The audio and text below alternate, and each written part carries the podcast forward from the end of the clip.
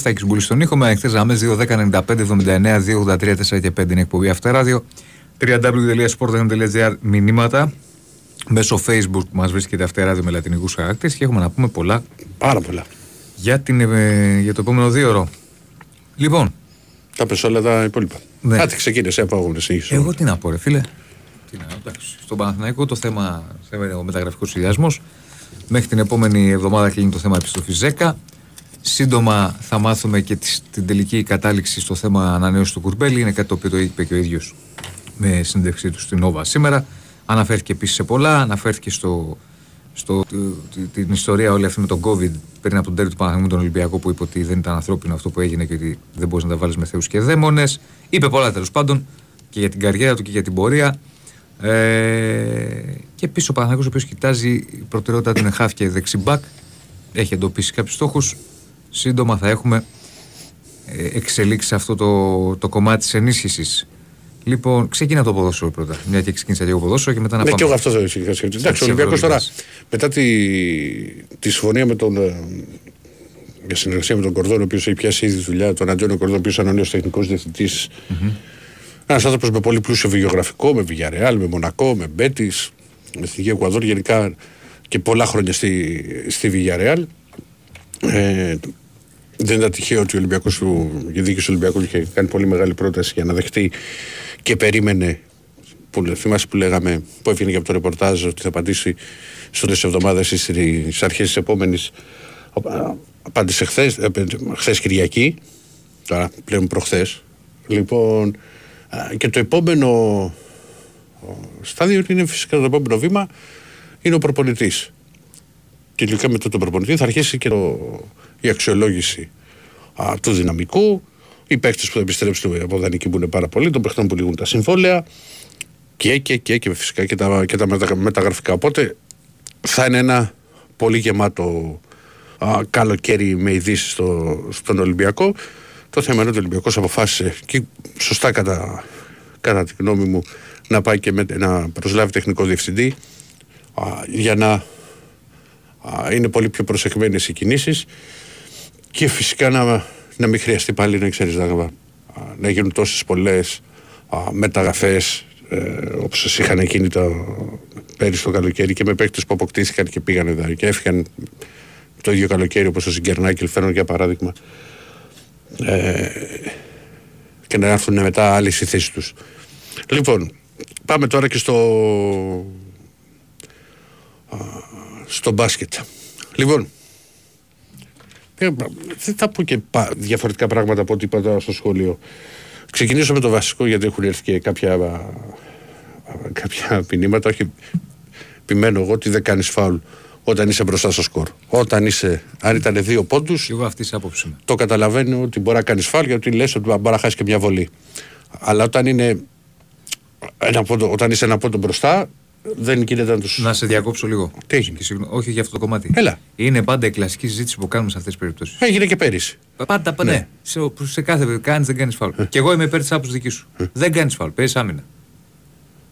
Παίζει άμυνα. Λοιπόν, και δεν καλή άμυνα. Αλλά κοιτάξτε, τώρα μπήκε ο Γιουλ, τεράστιοι παίχτες, τεράστια προσωπικότητα. Βέβαια, πολύ μεγάλο respect σε αυτό που έχει κάνει η Ρεάλ από τη σειρά με την Παρτίζαν μέχρι α, και που σήκωσε και την κούπα. Δηλαδή, το ότι γύρισε σειρά από 2-0 το ότι κέρδισε στο ημιτελικό την Μπαρσελόνα και θυμάσαι Διονύση μου που, που, που έλεγα ότι προτιμώ την Παρσελώνα στο τελικό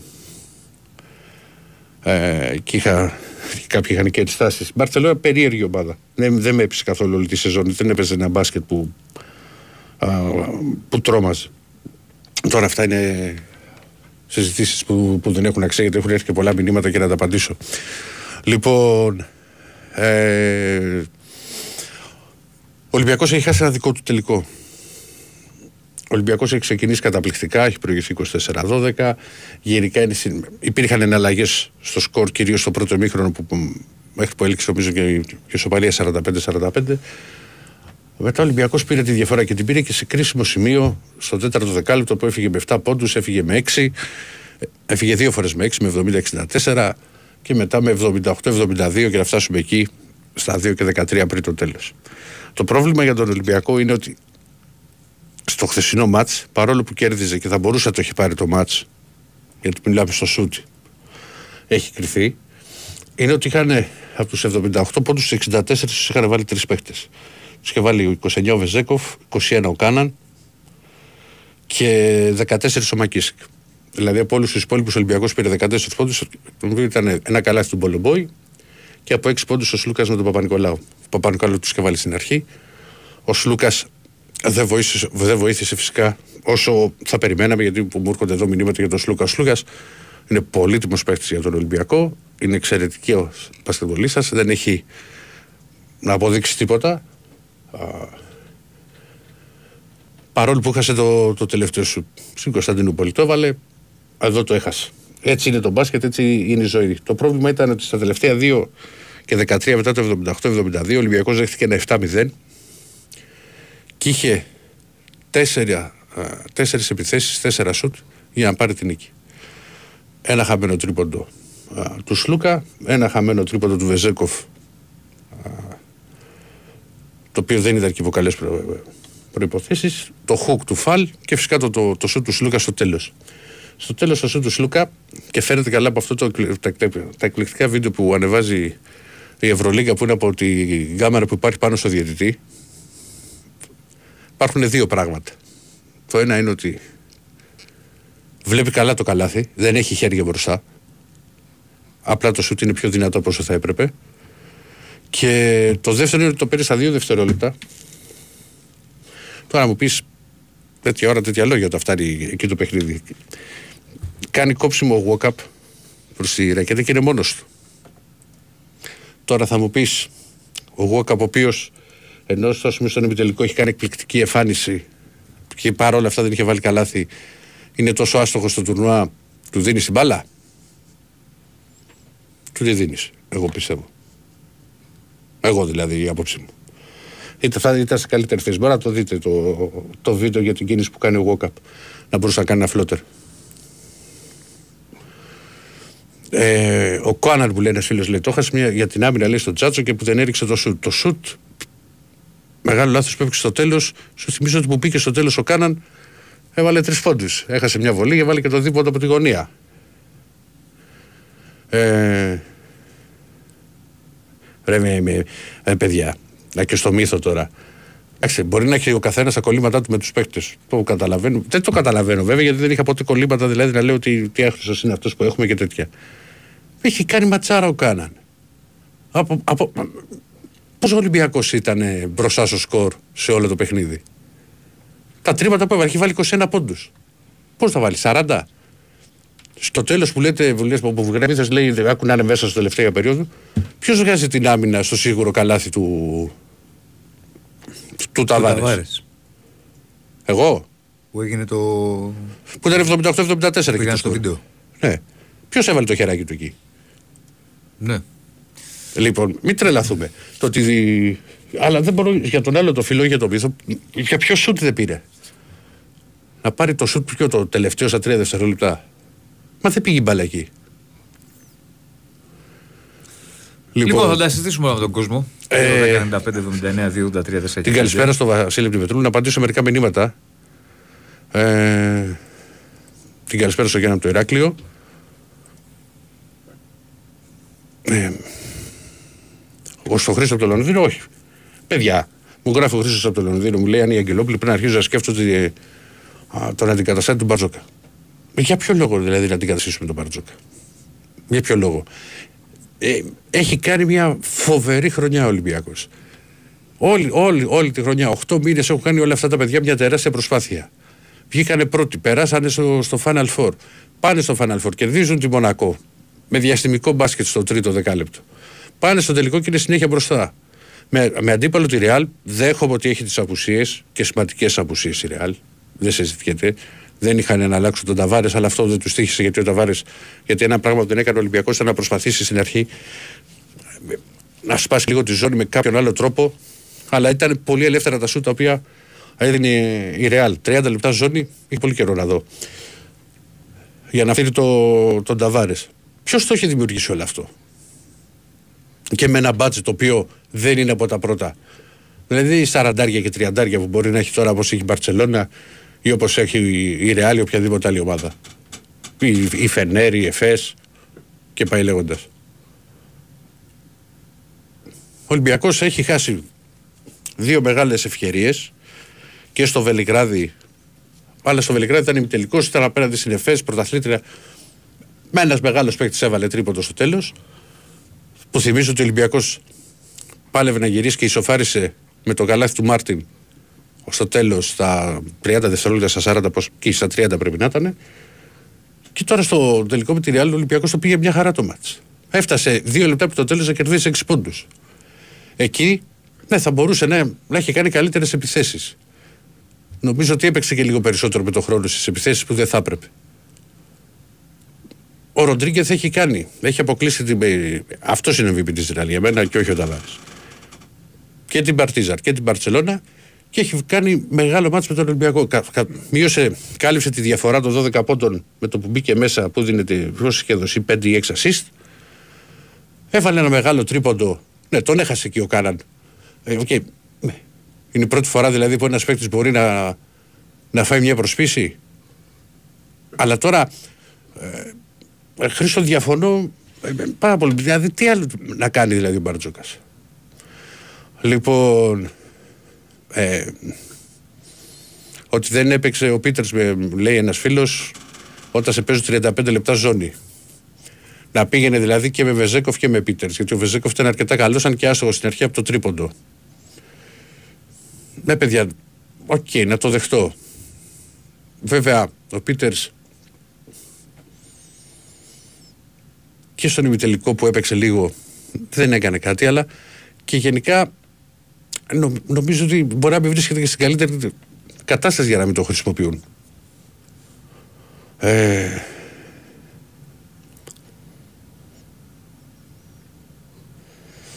το είδε την ομιλία ρε φίλε του, του Μπαρτζόκα μετά το, το βίντεο που υπάρχει και παρατήρησε τη συμπεριφορά του Σλούκα. Σλούκα σε πιέρνει το κεφάλι του, ήταν στεναχωρημένος. Ήταν ε, νεκρός, δεν είναι ότι δεν ήταν ένα με την ομάδα. Και μπράβο και στον κόσμο που περίμενε και στο αεροδρόμιο που του χειροκρότησε. Ε, τεράστια προσπάθεια. Τεράστια προσπάθεια. Αν βρίσκεις τέτοιες ευκαιρίες, το θέμα είναι ότι δύσκολα μπορεί να βρεθούν και άλλες τέτοιες ευκαιρίες. Και συγγνώμη μου γιατί έχουν έρθει πάρα πολλά μηνύματα και, και ζητώ συγγνώμη από τους φίλους που, που δεν θυμάμαι τώρα τα ονόματα γιατί έχει γυρίσει η σελίδα. Που λένε αν είναι και το τέλος της εποχής αυτής της ομάδας. Ναι, θα πάμε τώρα, φίλε. Υπάρχουν ναι. πάρα πολλά τα μηνύματα. Το τέλος της εποχής αυτής της ομάδας δεν είναι έτσι. Αν π.χ. φύγει ο Βεζέκοφ για να πάει στο, στο NBA ή αν θα μπει ο Σλούκας, που, που το βλέπω ότι δεν το θεωρώ και, και τόσο δύσκολο στο, στο να μείνει. Το ότι μπορεί να έχει ο Σλούκας και ο Παπα-Νικολάου π.χ. έναν ακόμα α, χρόνο στις πλάτες τους και ο Μακίσικ. Ναι, αυτό γίνεται μια συζήτηση. Αλλά έτσι όπως τους είδαμε φέτος, γιατί πρέπει να κοιτάμε παιδιά όλη τη σεζόν. Το Final Four είναι το να βρεθεί να έχεις πολύ καλή ψυχολογία, το να βρεθείς στη μέρα σου α, και, και να πάρεις τα παιχνίδια. Δεν είναι μια. Δεν είναι στη σειρά αγώνων όπως είναι στο NBA ή όπως είναι η φάση μετά, το, μετά την κανονική περίοδο, όπως, δηλαδή τα παιχνίδια με τη Φενέρ. Αυτό έχει πάντα. Εκείνη το, το νόμιζα φυσικά με τις δύο όψεις και πώς βλέπεις το, το ποτήρι με το νερό. Δηλαδή, όταν ήμασταν όλα τα χρόνια outsider, προτιμούσαμε το Final Four. Γιατί είχαμε περισσότερες πιθανότητες να περάσουμε την Τζεσεκά σε μη τελικού ή σε τελικό όπως έγινε τη Real σε ένα παιχνίδι. Που να, να, να μπεις παθιασμένος να πάρεις ένα μάτσο και να, και να περάσεις και να προκριθείς να σηκώσεις την κούπα. Ε, και είναι αλλιώς να θέλεις τρεις νίκες. Στο φετινό Final Four ναι, θα βόλευε τον Ολυμπιακό να κάνει σειρά αγώνων. Δηλαδή δεν θεωρώ ότι μπορεί από αυτή τη να είχαν τρία παιχνίδια. Και όπως πήγανε τα. και όπως πήγε το ματς. Αλλά Εάν το είχαν ο Γιουλ, τι θα λέγαμε; Θα ήμασταν ευτυχισμένοι. Για ένα φίλο που με ρωτά, φυσικά και τα δύο σουτ πόνεσαν και του Μίσιτς και του, του Γιουλ. Του Γιουλ έχει πονέσει περισσότερο. Γιατί είναι σε τελικό, γιατί είναι τελευταίο. τελευταία δευτερόλεπτα. Ο Ολυμπιακός είχε την κούπα στα χέρια του και την έχασε. Για δύο πόντους διαφορά είναι συζητήσιμο. Συμφωνώ μαζί σου, φίλε, για το φάλ. Σε δύο πόντους μπορεί να πεις να μην φάω το τρίποντο σε, σε νεκρό χρόνο. Γιατί έχεις, ας πούμε, το μαξιλεράκι της παράτασης και λες ότι μπορώ το, να το ρισκάρω έτσι. Ναι. Ο, ο Φαλ που μου γράφει ένας ότι έπρεπε να ξεκουραστεί λίγο. Ο Φαλ ξεκουράστηκε πολύ γιατί χρεώθηκε γρήγορα με δύο φάουλ. Δηλαδή δεν έπαιξε πάρα πολύ λίγο στο πρώτο ημίχρονο. Μετά πήγε, τον έβαλε να παίξει συνέχεια με τον Ταβάρες. Ο, ο, ο Φαλ είναι ένας παίκτης πιστεύω ψυχολογίας. Δεν μπορώ να το εξηγήσω διαφορετικά. Και να πάμε στα φρέσκα κουλουριά. Στο πρώτο ημίχρονο με τη Μονακό ήταν αλλού για αλλού. Στο δεύτερο ημίχρονο ήταν άλλος. Ήταν, ήταν οδοστρωτήρα. Χθες, ας πούμε, πήρε μία μόνο προσπάθεια αυτή στο τέλος να παίξει με πλάτη το δύο προσπάθειες και πάρει τον Ταβάρης και τις νομίζω και τις έχασε. Μία ήταν και πάρα, πάρα πολύ άστοχο το, το hook το οποίο έκανε. Ε, το θέμα είναι ότι ο Ολυμπιακός έχει φυσικά τους τελικούς και πρέπει να κοιτάξει μπροστά για να κλείσει η σεζόν. Η οποία με και με την κατάξυση του πρωταθλήματος για μένα θα είναι επιτυχημένη. Θα μας έχει μείνει όλη αυτή η πικρία. Δηλαδή είναι, είναι τρομερό να χάνεται έτσι. Δηλαδή μου θύμισε το σου του, του Τόμσον. Ε, Όχι γιατί στο, έχει μια μεγάλη διαφορά βέβαια. Οι πιτσιρικά, οι νεαροί μπορεί να το έχουν δει μόνο στο, στο YouTube. Το σου του Τόμσον δεν ήταν σε νεκρό χρόνο. Ούτε είχε, ήταν, είχε ακόμα. Είχε ένα λεπτό. Ναι. Έχασε μετά βολές. Πήγα από χιλιαδίο. Mm. Λοιπόν, να, να γινόταν final eight. Εντάξει, εγώ πιστεύω ότι κανονικά ότι κάποια στιγμή και στην Ευρώπη θα πάνε στα, σε στήλη NBA 48 λεπτά. Δεν ξέρω τι θα κάνουμε. Ε, θα, θα εξελιχθεί έτσι και θα γίνεται με σειρά αγώνα. Ποια να σου σχολιάσω, ρε φίλε; Μείναμε με το γαμό. Α, αν είναι αυτό που μου έχει στείλει, γιατί δεν μου λες, δεν γράφεις και ένα όνομα. Ο Βεζέκο λέει, είπε λέει, μείναμε λέει με το γάμο του. Ισχύει. Ε, τα τελευταία δύο χρόνια λέει, περιμέναμε πώς και πώς θα μάθεις τι ομάδες και θα είναι άδικο και άδικο να κλείσει έτσι ο κύκλος της. Μα δεν έχει πρώτον, δεν έχει κλείσει ο κύκλος της. Δεν είναι όμως και το πιο εύκολο πράγμα να θεωρούμε ότι πηγαίνουμε στα φανάρφορ για πλάκα. Ναι. Και αυτό. Παιδιά, δεν είναι. Ξεκινάει η Ευρωλίγα, είμαστε βέβαιοι που γίνεται του χρόνου να κλείσουμε εισιτήρια. Και ένα μπράβο στον κόσμο. Ε, το οποίο. που, που, βγήκε στην άλλη άκρη της Ευρώπης τόσος κόσμος. Λοιπόν, πάμε να βάλουμε ένα πρώτο για break. Πήγε και μισή. Ναι. Ε, βάζουμε το διάλειμμα και ανοίγουμε τις γραμμές στο 2-10-95. Ρε φίλε, μου ξαναστείλει αυτά που λες για τις θητείε του Μπαρτσόκα. 2-83-4 και 5. Γιατί θα έχουν κατέβει κάτω και δεν θα έχω δει. Έχω χάσει αρκετά μηνύματα. Δεν είναι ότι αποφεύγω τα. Λοιπόν, ανοίγουμε τις γραμμές. Σύντομη να είστε. 2-10-1-5-19-2-83 και αυτό που έπαθε η Γιουβέντους. Φίλος φίλος τους βρέθηκαν 10 βαθμοί και δεν φάγηκε 4 από την, ε, την έμπολη. Ναι. Καλησπέρα, Οικονομάκος. Ναι, κύριε Κάκο. Θέλω να δω μια εισήγη γιατί, γιατί βγήκε ο Τσοτάκης την προηγούμενη φορά και γιατί δώρα. Καλά δεν βγήκε απλά. Λοιπόν, οι ντάριδες οι οποίοι κάνουμε κουμάντο τώρα στην Ελλάδα. Οι εξιντάριδες κάνετε κουμάντο; Ναι. Ε, οι ντάριδες κάνουν κουμάντο, ποιοι κάνουν κουμάντο; Τι κάνουν οι εξέντες και όχι ντάριδες. Διότι έχουν τα παιδιά τους και τα εγγόνια τους και τα καθοδούν. Μάλιστα βουλή. Λοιπόν, δηλαδή πρόβα τα παιδιά και τα εγγόνια. Εμείς οι, εμείς οι εξιντάριδες τώρα δεν είμαστε η γενιά της εθνικής αντίστασης. Είμαστε η γενιά του 20 Απριλίου. Έχουν... Στη γενιά ποιας; Της 21ης Απριλίου. Είμαστε εμείς μεγαλώσαμε με το πατρίς, θρησκεία, οικογένεια κλπ. Αστυνομία, στρατός κτλ. Εντάξει, εγώ αφήστε τώρα για το τι να αφήσω, να μην μιλήσω δηλαδή. Ε, μα είστε τότε κατά της Χούντας, τώρα είστε γενιά της 21ης Απριλίου. Ναι, άκουσε να δεις, διαφο... Τι να ακούσεις Διαφωνώ τον Παπαδόπουλο, απράτα. Με ποιον Παπαδόπουλο τώρα, άσε τον Παπαδόπουλο το. Τόσα χρόνια, 2023. Πάρτε κανένα μπισκοτάκι Παπαδόπουλο. Ναι. ναι, λοιπόν, άσε να μιλήσω. Διαφωνώ τον Παπαδόπουλο το σημείο ότι ο Παπαδόπουλος ήταν ή των Αράβων, ενώ εγώ είμαι τον εδώ. Αλλά ωραία από τη βαδιά χωρίς καμιά αιτία. Έλα με κύριε Κορμάξο σήμερα. Λοιπόν, σήμερα έχουμε να πούμε ότι ο Μητσοτάκης κυβερνάει πάρα πολύ καλά, ότι δικαίως πήρε τη δεύτερη τετραγία, ότι θα μπορέσουμε μπροστά το Ιράκ σταθερά, ότι θα αναπτύξουμε την Ελλάδα, ότι θα χτιστεί το ελληνικό, ότι θα γίνουν επενδύσεις, ότι θα γίνει ανάπτυξη κτλ. Πράγματα τα οποία τα λέει και ο Μητσοτάκης, να μην τα λέω εγώ. Λοιπόν, οι βουλευτές της Νέας Δημοκρατίας είναι όλοι ένας και ένας. Αντίθετα οι βουλευτές του ΣΥΡΙΖΑ οι οποίοι απέτυχαν, πολλοί από αυτούς δεν βγήκανε. Να μην πω ονόματα, τώρα τα είπε η τηλεόραση. Λοιπόν, ε, αυτό που πρέπει να κοιτάξουμε είναι να είμαστε όλοι ενωμένοι υπό το Μητσοτάκι και να κοιτάξουμε το συμφέρον της Ελλάδος. Το χρηματιστήριο ανεβαίνει, η οικονομία πάει καλά και όλα δείχνουν ότι θα πάμε καλύτερα. Τώρα αν είναι δυσαρεστημένος το 20% του ελληνικού και ψηφίζει ΣΥΡΙΖΑ, αυτό είναι άλλη υπόθεση. Μάλιστα κύριε Κονομάκο. Λοιπόν, τώρα ως προς τα αθλητικά, έχω να πω ότι ο Ολυμπιακός έχασε από τη Ραλ για ένα πόντο, δεν έχασε. Ναι. Τι να κάνουμε, ήμασταν άτιμοι. Εντάξει κύριε Κολμάκο. Να είστε καλά. Για χαρά. Πριν πάω γιατί μην το ξεχάσω, μου λέει ο Ανδρέας από τον Πειραιά, κύριε Αντίπα μου κάνει εντύπωση που δεν έχει το Ηρακλή, θα μου γράψει τώρα. Που μου κάνει εντύπωση που δεν έχει το σχολιάσει τον άφαντο από τον coach uh, Λαρετζάκη. Ο Λαρετζάκης, ο οποίος έχει κάνει πολύ μεγάλη σεζόν, ίσως και καλύτερη της καριέρας του και στην κανονική περίοδο και όλα. Από τα παιχνίδια τα τελευταία και στη Φεμέ και με τη Φενέρ, με την Μονακό έβαλε ένα τρίβο πολύ μακριά. Δεν βοήθησε όσο ο Μπόσκι όπως μας είχε συνήσει.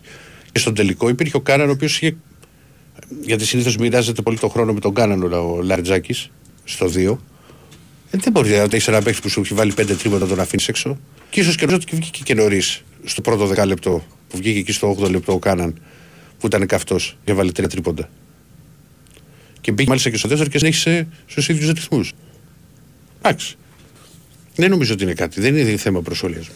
Προσχολιασμού. Πάμε. Παρακάτω. Χαίρετε. Καλησπέρα. Καλησπέρα, καλώς τον. Καλώς ήρθατε. Παιδιά θα σας ζητήσω δύο λεπτά παραπάνω για να πω τις σκέψεις μου. Έλα ρε. Ε, καταρχήν τα Ηρακλή, ξέρεις, συναισθήματα δεν περιγράφονται σε κάτι τέτοιες καταστάσεις. Χαίρομαι πολύ. Ε, για να πάμε λοιπόν στο μάτι. Ε, όσον αφορά με το θέμα της ζώνης που είπες και παρατήρησα, η Real, ειδικά από το τρίτο δεκάλεπτο και μετά, παίζει ανακατοχή, είτε είναι αναφορά μπάλας από κάποιο κλέσιμο ας πούμε, είτε ε, μια κανονική κατοχή. Ε, ζώνη man to man, ζώνη man to man. Δηλαδή αλλάζει Το άλλαζε την συνέχεια. άμυνα Ναι. κάθε ε, κατοχή. Αυτό έχει γίνει ξεκάθαρα για να προστατευτεί ο Ταβάρες. Έγινε και με την Παρσελώνα δηλαδή αυτή η ζώνη. Ε, και επειδή χθες στο ράδιο άκουσα και διάφορα ρε παιδί μου να πω το ότι τα πεντάρια του Ολυμπιακού είπαν όλοι ότι μείναν στους 0 πόντους. Όταν μια Ρεάλ κλείνει μόνιμα μέσα με τον Ταβάρες μέσα στο ζωγραφιστό και σου δίνει το ελεύθερο τρίποντο παντού γιατί όσες φορές ο Ολυμπιακός γύρισε την μπάλα στις υπερφορτώσεις στις γωνίες είτε του Κάναν είτε του Μακίσικ έβγαλε ελεύθερο τρίποντο. Ναι, πολλά ελεύθερα. Ακόμα και, και, στη- και στην κορυφή ο Φάλ όταν έδινε screen στο Σλούκα ο, ο Ταβάρες έμενε μέσα στο post οπότε υπήρχε ελεύθερο τρίποντο και από την κορυφή. υπήρχαν πολλά ελεύθερα τρίποντα. Και που μπήκαν και που χάθηκαν. Και γι' αυτό ο Ωραία. Ολυμπιακός, αν δεν κάνω λάθος, πώς ήταν 36 τρίποντα έκτο. Αυτό ήταν. Ναι, 36 εκτελεσμένα. Ναι. Ήταν ελεύθερα σχεδόν Τα περισσότερα. όλα που λέμε. Ο- Ας πούμε το 70%. Από εκεί και πέρα, ερχόμενοι λοιπόν στο τέλος, σε όλο αυτό το πράγμα που έχει γίνει, ε, καταρχήν ήθελα να πω στο φίλο που είπε πριν για τον Κάναν για την άμυνα. Δεν ήταν ο Κάναν, είναι- ήταν ο Γόκαπ. Ξεκινάμε από εκεί. Όχι, για, εννοεί, ε, εννοείς το τρίποντο του Ροντρίγκες. Ναι, στο τρίποντο του Ροντρίγκες. Ήταν ο Γουόκαπ. Ε, και πάνω σε Όχι, αυτό θα σου ο, πω ο λοιπόν... Κάναν τρώει το στο 78-77 τη, την προσποίηση. Έφυγε. Θα, θα σου πω, περίμενε. λοιπόν, ε,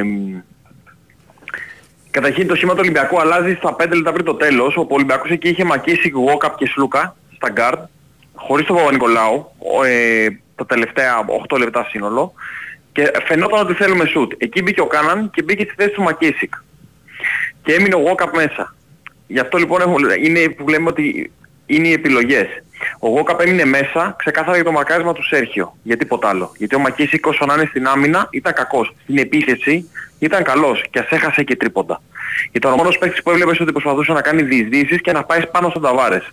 Μία φορά του φύγει η μπάλα από τη φλέξη ήταν δικιά μας, μία φορά του έβαλε καλάθι αν θυμάσαι που του την πέρασε οριακά. Ήταν ο μόνος παίκτης λοιπόν που έκανε διεισδύσεις. Η άποψή μου ε, σε αυτό το κομμάτι ήταν ίσως καλύτερα θα έπρεπε να είναι ο Μακίσικ τουλάχιστον για μπροστά. Από την άποψη ότι ο Γόκαπ είχε άγχος φαινότανε στις επιλογές του, στα shoot και ότι δεν έψαχνε τόσο το drive, έψαχνε περισσότερο τη δημιουργία. Ερχόμενοι λοιπόν στο τελευταίο λεπτό, ε, μία ένσταση από δύο λαθάκια που έχουν γίνει ας πούμε. Ε, ένα που ο Βεζέγκοφ στο ένα λεπτό πριν το τέλος, στα 59 δευτερόλεπτα, έχει αριστερά του το Σλούκα και τον Κάναν ελεύθερους και παίρνει το τρίποντο λίγο τραβηγμένο με το Χεζόνια σχεδόν ε, να το προλαβαίνει. Το θυμάσαι πιστεύω που χάθηκε. Ε, ναι. Και στην επόμενη κατοχή είναι που παίρνει έρχεται την μπάλα, κάνει το crossover και είναι η μόνη φορά που ο Φάλ επειδή έχει μείνει μισό να πίσω ο Σέρχιο και χώρο να σηκωθεί ατρίποντο. Τρίποντο τέχνη ώρα, το ψάχνει δύο λεπτά. Δεν το έσχε και έμεινε μέσα. Και έβαλε τα δύο drive. Είναι η μόνη φορά ε, που λοιπόν ο Φάλ έμεινε λίγο με βηματάκι πίσω. Δεν το ήθελε ο άνθρωπος προφανώς. Ήταν το crossover γρήγορο, έγινε, δεν πρόλαβε στην αλλαγή και τρώμε το τρίποντο. Εκεί λοιπόν για μένα, ε, ίσως εκεί έπρεπε να πάρθει ένα time out. Λίγο να καλμάρει, λίγο να ηρεμήσει η ομάδα, να δείξει ίσως ο κότς δύο-τρία πράγματα, αλλά ξεκάθαρα πιο πολύ να ξεθολώσουν. Έδειξε όμως ότι εμπιστεύεται το Σλούκα εκεί, γιατί την μπάλα την είχε ο Σλούκα στην επόμενη επίθεση, να δημιουργήσει, να, να δείξει κάτι Κοίτα, οι που εν τέλει έφτασε εκεί. Άσε το τελευταίο σου, οι τρεις επιθέσεις που έγιναν με το Φαλ και τα δύο τρίποτα δεν ήταν καλές επιθέσεις. Το ξέρω. Γι' αυτό σου λέω το ότι είχε δύο πάσες αριστερά ο Βεζέκοφ και είχε πέντε δευτερόλεπτα ακόμα και ήταν ο Σλούκας και ο Κάναν. Ακόμα και ο Σλούκας να την έπαιρνε με τον Κοζέρ δίπλα του θα την έμεινε στη γωνία στον Κάναν. Αν το έβαζε που λέει ο λόγος τα κερδίζαμε. Ποτέ δεν ξέρεις βέβαια. Ναι, Και στην τελευταία φάση που λες, ο, το σύστημα έχει φτιαχτεί για το Βεζέγκο. Αλλάζουν λοιπόν στο screen, στο switch ο Κοζέρ με το Χεζόνια, ο Κοζέρ ακολουθεί το Σλούκα, ο παίκτης που μαρκάρει το walk στην επαναφορά διπλώνει, ντουμπλάρει πάνω στο Βεζέγκοφ, έτσι ο walk τελευταία στιγμή γυρνάει το βλέμμα του και βλέπει το Σλούκα, ο οποίος την παίρνει και γυρνάει ένα σουτάρι. Εκεί που λες εσύ ότι ε, ίσως ο walk ήταν το φλότερ, το κόψιμο, είναι η παλμή. Ναι, ναι, ναι, είναι ναι, ο Γόκα μέχρι να προλάβει να, προλάβει να μπει για μα, να κόψει, μα δεν για να τον είπα, δεξιά. Που, μα δεν άκουσες που είπα ότι τέτοια ώρα τέτοια λόγια, αλλά σου λέω ότι έχει κάνει κόψιμο ο Γόκαπ. Ε, έχει κάνει, αλλά σκέψου ότι αυτό τη δίνει στο Σούκα. Mm. Δε, δεν, ε, δε, δε, δεν προλαβαίνει. Θα του, θα δούμε, πιστεύω, και μπάλα στα χέρια, θα κάνει ένα πάρα πολύ κακό τέλειωμα σε ένα μάτσο που έχει 0-5 τρίποντα και δεν έχει ψυχολογία, δεν έχει τίποτα. δεν διαφωνώ, απλά σου λέω ότι και αυτή. Γιατί ο, ο Σλάς, θυμίζω ας πούμε, ότι στη σειρά με την Παρσελόνα είχε, βρει, είχε δει τον Πρίντεζι. Γιατί κάποιος ναι. μου έγραψε ότι ο Σπανούλης, ότι, ότι, ότι, ο Σπανούλης είχε δει τον Πρίντεζι στο, στην Κωνσταντινούπολη, ότι ο Σλούκας ας πούμε... Είναι πολύ πιο εύκολες πάσες ναι. αυτές οι δύο που ανέφερες. Έχει διαβάσει σωστά την άμυνα και την έχει δει. Στη συγκεκριμένη φάση έχει πάρει την μπάλα και έχει γυρίσει προς το κέντρο. Ο παίκτης αυτός είναι στην πλάτη του που κόβει. Δεν μπορεί να το δει στην πλάτη του. Από αυτή την άποψη. Από εκεί και πέρα, ε, παιδιά στο βίντεο που είπατε για τον Μπαρτζόκα, που ο Σλούκας κρατάει το κεφάλι του, είναι όλη αυτή, όλο αυτό που έχει περάσει εκείνη τη στιγμή, δεν υπάρχει αυτό που ζεις. Τον είδαμε που ξάπλωσε στο παρκέ μετά και δεν μπορούσε να σκοτεί. Όλα αυτά γίνονται. Επίσης να, να πούμε που λένε εντάξει οι παίχτες είναι μωρέ πληρώνονται, δεν τους νοιάζει το ένα το άλλο. Κά, κάτι, τέτοιες, κάτι τέτοιες φάσεις δείχνουν αν τους νοιάζει ή όχι. Έτσι. Τους, και αν εμείς στεναχωριόμαστε μία, οι αθλητές θα στεναχωρούνται δέκα. Αυτό το λέω για να το ακούσουν και κάποιοι οι οποίοι χθες πήραν τηλέφωνο. Α, δεν ξέρω, ο δεν φίλος μας από τη Νέα Σμύρνη και ναι. κατάφερε και μίλησε. Ναι. Λοιπόν, ε, για όλα αυτά. Δεν πειράζει. Η ομάδα, πρέπει να είμαστε περήφανοι για αυτή την ομάδα. Βεβαίως, είναι ένα δημιούργημα δύο ετών το οποίο από εκτός οχτάδας βρέθηκε σε δύο Final Four, σε έναν ημιτελικό και σε έναν τελικό. Έτσι, και έχασε δύο φορές το σουτ. Και σε αυτό το αιώνιο ερώτημα που είπε και ο Διονύσης πριν, θα θυμίσουμε ότι ο Παναθηναϊκός έχει πάρει ευρωπαϊκό χωρίς να κάνει φάουλ το 2009 με καθαρή άμυνα πάνω στο Σικάουσκας. Ναι, ναι, το έχουμε ξαναπεί. Ε, ναι. Εγώ δηλαδή... και εγώ υπέρ αυτής της άποψης είμαι. Όταν είσαι μπροστά, παίζεις άμυνα. Έτσι είναι. Καλά, στους τρεις, κοίτα, στους τρεις πόντους δεν το συζητάς. Κάνεις φάουλ. Μιλάμε τώρα να σε ένα πόντο. Ναι, μιλάω γι' αυτό. Επίσης, Στον ένα πόντο παίζεις άμυνα γιατί να σου πω κάτι, αν κάνεις φάουλ, βάλουν δύο βολές. Και στους δύο είναι συζητήσιμο πολλές φορές. Ναι, βάλουν δύο βολές και μετά είσαι 3-4 δευτερόλεπτα και δεν τα καταφέρεις, το τι θα ακούσεις δεν λέγεται. Αυτό που βάζει επίσης ο Γιούλ είναι ένα πάρα πολύ δύσκολο καλάθι με έναν παίχτη 2-18 μπροστά του και να θυμίσουμε ότι η Real έχει βάλει 4 τέτοια με την Παρτιζάν και έχει καταφέρει να περάσει τη σειρά. Είναι λίγο για να σε θέλει, λίγο ετύχη που λέμε. Αυτά παιδιά, καλή συνέχεια. Γεια σου. Λοιπόν, για το φίλο που λέει αν υπήρχε φάουλ για να δώσει ο Ολυμπιακός ε, πριν το τρίποντο του στο Ροντρίγκεθ υπήρχε φάουλ γιατί ο Ολυμπιακός έκανε φάουλ στο 78-77 γιατί είχε περισσότερο χρόνο η Ρεάλ στην τελευταία επίθεση και, και κάναμε φάουλ και παίξαμε το play τα τελευταία 13 δευτερόλεπτα. Ε, πάμε. Χαίρετε. Ναι. Έλα αγόρι ναι. μου. Θα πνιγώ. Παιδιά τι κάνετε; Καλά φίλε. Εδώ. Καλά είναι δυνατόν να κάνεις φάουλες στα ε, να δώσεις δύο βολές ε, και να περάσει ο άλλος ε, τόσο εύκολα ένα από τον μπροστά. Τι, λέ- τι λέμε τώρα; Μα το, πάτε- το είπε και ο Μπαρτσούκας στις σημείωσεις δηλώσεις του που είπε ότι έχει μέσα λέει, Δεν το, το γίνονται αυτά τα Σέρχι. πράγματα παιδιά. Τα Τώρα, έχει- εντάξει. Ναι, ρε. Δηλαδή θα έκανε τις Δεν βολές ο κάνει, Γιούλ ή δεν θα τις κάνει, έκανε ο κακός. Σέρχι. Και κρίνουμε εκ του αποτελέσματος Ποιος πάντα κάνει, να το πείτε ξέρετε. μια Αν ομάδα είχε που κάνει δεν φάουλ, ε, εγώ εγώ θα σου πω ένα άλλο Ηρακλή, αν είχε κάνει φάουλ Ναι. και δεν έβαζε τε- τε- την τελευταία επίθεση τι θα λέγανε, γιατί έκανε φάουλ. Ναι. Ναι, ρε, εσύ, δεν κάνεις φάουλ. Μα ε, δεν κάνεις φάουλ γιατί επί της ουσίας είναι σαν να ολοκληρώνεις μια αυτοκτονία. Ενώ στην άμυνα έχεις πιθανότητες να μην μπει το σουτ και να το πάρεις. Όταν πάει το ματς σε λεπτομέρεια δεν κάνεις φάουλ. Να Εντάξει, τρεις είναι πόντους, και ναι, πολύ- να κάνεις, εννοείται. Φαίνεται από την πίσω κάμερα παιδιά της μπασκέτας πόσο δύσκολο είναι το σουτ του Γιουλ έτσι. Ναι. Απ' την πίσω κάμερα της μπασκέτας Που τον έχει μαρκάρει δηλαδή ο φαίνεται σαν φάλτσο. να, σαν να πάει στεφάνι. τον, α- τον, ανα- τον αναγκάζει να κάνει αυτό το... Βέβαια ο Γιούλ τα έχει Φαίνεται αυτά τα σαν να πάει σουτάκια, τα, στεφάνι τα, και τα, παίρνει τα, ξαφνικά τα, μια- τα, μανταρίνια, στην όπως τα Ισπανία λένε. τα λένε μανταρίνια. Μια κλήση. Ρε παιδιά, εγώ πι- ακόμα πιστεύω, από ένα replay φαίνεται, ότι την έχει βρει με Την το έχει βρει, ακροδάχτυλο όχι. ο Φάλ. να σου Όχι, όχι, δεν την έχει βρει. Ηρακλή. Δεν, αυτό Απ' δεν την το έχω πίσω, δει απ' εγώ την πίσω μπασκέτα φαίνεται ξεκάθαρα ότι δεν την έχει βρει. Αν το δεις απ' την πίσω θα το, θα το δεις. για, το, για το φίλο ένα λεπτό και ε, Μιχάλη μου που μου λέει Ναι, ότι ναι. το λάθος του Σλούκα ήταν πιθανός στο μακρινό τρίποντο. Ναι, και εγώ πιστεύω ότι ήταν τραβηγμένο σουτ. Δεν διαφωνώ, αλλά εντάξει. Πίστευα ότι θα το βάλει. Όχι το, το σουτ στο τέλος, που ήταν το, το προηγούμενο. Ο Σλούκας έχει πάρει ο Βεζέκοφ. Έχει πάρει και ένα ο Σλούκας και ένα ο Βεζέγκοφ. Ο Βεζέκοφ το έχει πάρει από την κορυφή, από τα 8 Και ο μέτρα. Σλούκας από την κορυφή το είχε πάρει. Λοιπόν, Έχασε πολλά. τεράστιο, Τέσσερις τεράστιο επιθέσεις. respect στη Real. Δεν την πίστευα καθόλου, ειδικά φέτος.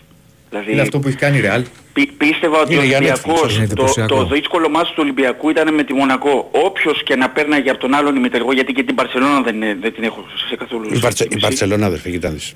Ε, το- και δεν είναι ούτε οπαδικά ούτε οτιδήποτε σημαίνει. Ο Γιασικεβίτσιος όταν είχε στις Αλγύρης μικρό μπάτζετ έπεσε με εμάς στους, ε, στα- στους 8 όπου ο Ολυμπιακός αντιμετώπιζε πόσα προβλήματα Είχε τραυματισμών. 12 πολεμιστές όμως εκεί, ε. Ωραία. Όταν πήγε, όταν πήγε στην Μπαρτσελώνα, θα μου πει ότι πήγε στα Final Four. ωραία. Δεν έχει παίξει κάποιο μπάσκετ την Μπαρτσελώνα. Τίποτα, τίποτα, τίποτα. Και αυτός ο Μύρωτιτς όταν σας είχα, νομίζω σα- σας το έχω πει πριν 3-4 χρόνια, ότι αυτός ο Μύρωτιτς είναι... Ρε φίλε, είναι, είναι καλός παί- Απλά Εντάξει, είναι καλός παίχτης Ηρακλή, πάντα αυτό μου απαντάει ότι καλός είναι καλός παίκτης, παίχτης, ναι, αλλά αλλά σου τώρα είχα πει, έγινε. σου είχα πει ότι Τα μεγάλα στα μάτια να κρίσιμα πλήρωσε. Το κάνουμε το βρακάκι μας καφέ. έχει 0 πώς έχει; Άστο. Νομίζω ναι. Τεράστιος ένας στα εφτά, loser είναι. για μένα, τεράστιος. Ε, αυτό, για τη Ρεάλ που λέγαμε, αυτό που έχει- σκέψου τώρα, η Ρεάλ από 0-2 το πάει 3-2 και έχοντας έξω και το Γιαμπουσέλη λόγω του Δεν, των όσων ε, είχαν ε, γίνει, δεν είναι μόνο αυτό. και παίρνει ευρωπαϊκό. στο δεν- τελικό, στο τελικό μπαίνει μέσα ο Κοζέρ. Άκου τώρα. Το πουθενά και Ο βάζει Κο- 11 πόντους. Ο Κοζέρ ο οποίος ε, στα τελευταία μάτια της Ρεάλ δεν, δεν παίζει πάνω από 50 δευτερόλεπτα, ένα λεπτό. Ε. Αν, τα, αν τα δεις. Και βάζει, ε, ε, εγώ νομίζω ότι τα, τα, τα κρίσιμα σουτ που γυρίζουν το μάτι είναι του Κοζέρ. Συμφωνώ μαζί σου. Γιατί, και τα τρίπο, γιατί είναι στους 7 πόντους και τα 2 και βάζει και τους πάει στους 4. Κρατάει τη Real μέσα. Ο Ολυμπιακός πλήρωσε το, όταν έφυγε με 7 πόντους που δεν μπόρεσε Να γιατί σου στο πω ένα την έπαιξε... αλήθεια, Ερακλή, όταν πήγε 78-72 νομίζω ότι τελείωσε το μας. Και θα σου πω και κάτι άλλο. Έλα, πες μου. Στο Ε, 78-72 είναι μεγάλο Ναι, προβάδισμα. ναι, πες μου, πες μου, τι θες να μου πεις. Όχι, να ο τελειώσω. Κοζέρ βάζει στα τρίποντα εκεί με, με τα τρίποντα και τους πήγαινε στους 4 και την κράτησε μέσα. Και το ένα τρίποντο είναι και δύσκολο μπορεί. Έχει πάρει την μπάλα από πολύ Για χαμηλά. τελειώνει, τελειώνει ο χρόνος, ναι. Ναι, την έχει πάρει χαμηλά, έχεις δίκιο. Και σ- σχεδόν την πετάει. Ε, στο 78-72 ε, είχα ένα στοίχημα μακροχρόνιο. Άκου τώρα να δεις καμιά φορά. Το οποίο είχα παίξει τον Ολυμπιακό να κατακτήσει στην Ευρωλίγκα. Και μου έδινε ε, κανονικά να, να πάρω 200 ευρώ. Το είχα παίξει από τα Χριστούγεννα, είχα παίξει κάτι Manchester City να πάρει το Ναι, πρωτάθλημα, κάτι να φτάσει στο τελικό η Manchester City στο Champions League και άλλα δύο-τρία τέλος πάντων. Και μου δίνει εκείνη την ώρα 180 ευρώ. Και λέω, δεν τα παίρνεις, χάρισέ τους 20 ευρώ και τι έγινε. Φίλε, μόλις πατάω το cash out, μόλις το πάτησα. Mm. Ξέρεις τι είπα; ε, ε, Εγώ μπέσα, μιλάμε, ξέρεις, ούτε, δεν είναι ούτε παδικό ούτε τίποτα. Τώρα λέω να χάσουν. και γύρισε ρε φίλε αυτό το μάτι, δηλαδή ε, δεν το πίστευα. Να σου πω την αλήθεια, δηλαδή δεν δεν το έκανα γιατί πίστευα ότι θα γυρίσει το μάτς. Δηλαδή όταν είναι 78-72 νομίζω ότι καθάρισε το μάτς. Αλλά τεράστιο, τεράστιο respect. Δηλαδή εγώ τι, τι να πω. Και όχι ζώνια. Δε- Δεν το Ε, πίστευα ε, καθόλου το ο χέρι. Δηλαδή Ροντρίγκεθ ήταν, όταν ε. τον έχω δει στον Παναθηναϊκό που δεν το, δεν τον πίστευα τόσο πολύ στον Παναθηναϊκό. Και ο Ζώνη έχει κάνει καλό πρώτο μήχρονο, στο δεύτερο όμως δεν έκανε. Και, στο- και πήρε και τραβηγμένες επιθέσεις. Έχασε δύο της σερή τρίποντα, έχει, έχασε παίξει, ένα... έχει παίξει άμυνες, έχει παίξει... Η Ηρακλή έχει κάνει καλό Final Four. Καλά το μάτς με την Παρσελόνα δεν το έχω δει πολύ. Υπέξε άμυνες. Πάρει rebound. Κάνει δηλαδή. Αλλά ο, ο Ροντρίγκε ήταν καθοριστικός και με την Παρσελώνα και με τον Ολυμπιακό. Εντάξει, ο Ροντρίγκες, ο Ροντρίγκες ε, είναι πολύ αδικημένος. Εντάξει, είναι Ήταν μεγάλος. στο ε, τέλος, είναι- στην ανατροπή της Ρεάλ, ο Ροντρίγκε κάνει σπουδαία δουλειά. Δεν είναι μόνο το τρίποδο που βάζει. Έχει βγάλει assist. Η οργάνωση Ναι. Έχει δώσει δύο φορές την μπάλα στον Ταβάρες και, και η μία του φεύγει από τα χέρια του Ταβάρες. Ε. Πρώτα απ' όλα ο Σέρχη Νομίζω έχει και στον βάλει. Γκοζέρ σε ένα Ξε- τρίποντο. Ξεχνάτε, το έχει βάλει και, το, λο- και εύκολο και απορώ δηλαδή που ο Ολυμπιακός έδωσε τόσο εύκολο lay-up στο 78-72 που κάνει αμέσως στο 78-74. Ο Σέρχη που κάνει που τη μπαίνει δύση. μέσα, στο λες, μπας- ναι. Που φτάνει μέχρι το ΛΕΙΑ. Τι έγινε; Εντάξει. Να σε καλά. Αυτά γίνονται του χρόνου. Θα τα δούμε. Με, με πιστεύω να είναι και καλύτερος και ο Παναθηναϊκός μπας και δούμε και, και, και τίποτα καλύτερα πράγματα. Άντε να δούμε. Να σε καλά, φίλε μου. Ε, για τον Κοζ- Κοζέρ που γράφει ένας φίλος, ναι, έχει δίκιο. Και πέρυσι έκανε ματσάρα με την ΕΦΕΣ και, γενι- και το 18 λέει ήταν ο, ο, καλύτερος καταλύτης να πάρει την κούπα στο, με τη Φενέρ. Ναι. Οκ, δεν το θυμάμαι καλά τώρα με τη Φενέρ, για να σου είμαι ειλικρινής, αλλά θυμάμαι ότι ο Κοζέρ είχε κάνει και καλά παιχνίδια. Άστο ρε φίλε τώρα, ούτε εγώ μπορώ να το πιστέψω. Για πάμε. Χαίρετε. Ναι, Ναι. Ναι, εδώ είμαι. ναι. Τι κάνουμε; Καλά. Γιάννης Ολυμπιακός, Γεια σου Γιάννη. Α, αγορημένος. ναι. Και, δηλαδή γίνανε διαστημικά πράγματα. Αυτά τα Εγώ είδες; Το, το είδα, αλλά άκου τι έκανα. Στο 78-72, Ε. με το που βάζει το λέει από Ροντρίγκες, λέω το γυρίζω. Ε, γιατί λέω όχι ρε, φίλε, κα- δεν μου άρεσε αυτό. Και, και Το το γύρισες. γυρίζω, το, το γυρίζω, ξέρεις, για να μην αγχωθώ, λέω εντάξει, ένα λεπτό μένει. Πήγα λίγο έτσι να, να ακούσω κάτι, ένα τραγουδάκι. Άκουγα και απ' έξω, ξέρεις, όταν μπαίνει ένα τρίποντο, ο, ο, ε, και λέω χάσαμε. Δηλαδή πάει παράταση. Ε, και με το που το γυρίζω βλέπω 78-79. Ε, και μετά είδα τι έγινε. Εντάξει, δεν υπήρχε αυτό. Δεν ξέρω ρε. Δηλαδή, Φίλε, εγώ δεν, δεν μπορώ να καταλάβω το- πώς θα κάνεις αυτά. Εντάξει, δεν μπορώ ρε. ε, Δεν γίνεται τώρα ε, όταν- να νευριάσω και να βρίζω. Ε, ας το μάθω στο τέλος. Ε, βάλε Ήσυχα, Κοσμοτέ 3 και ήσυχα. δεν Σαυλονίτη, τι να σου πω.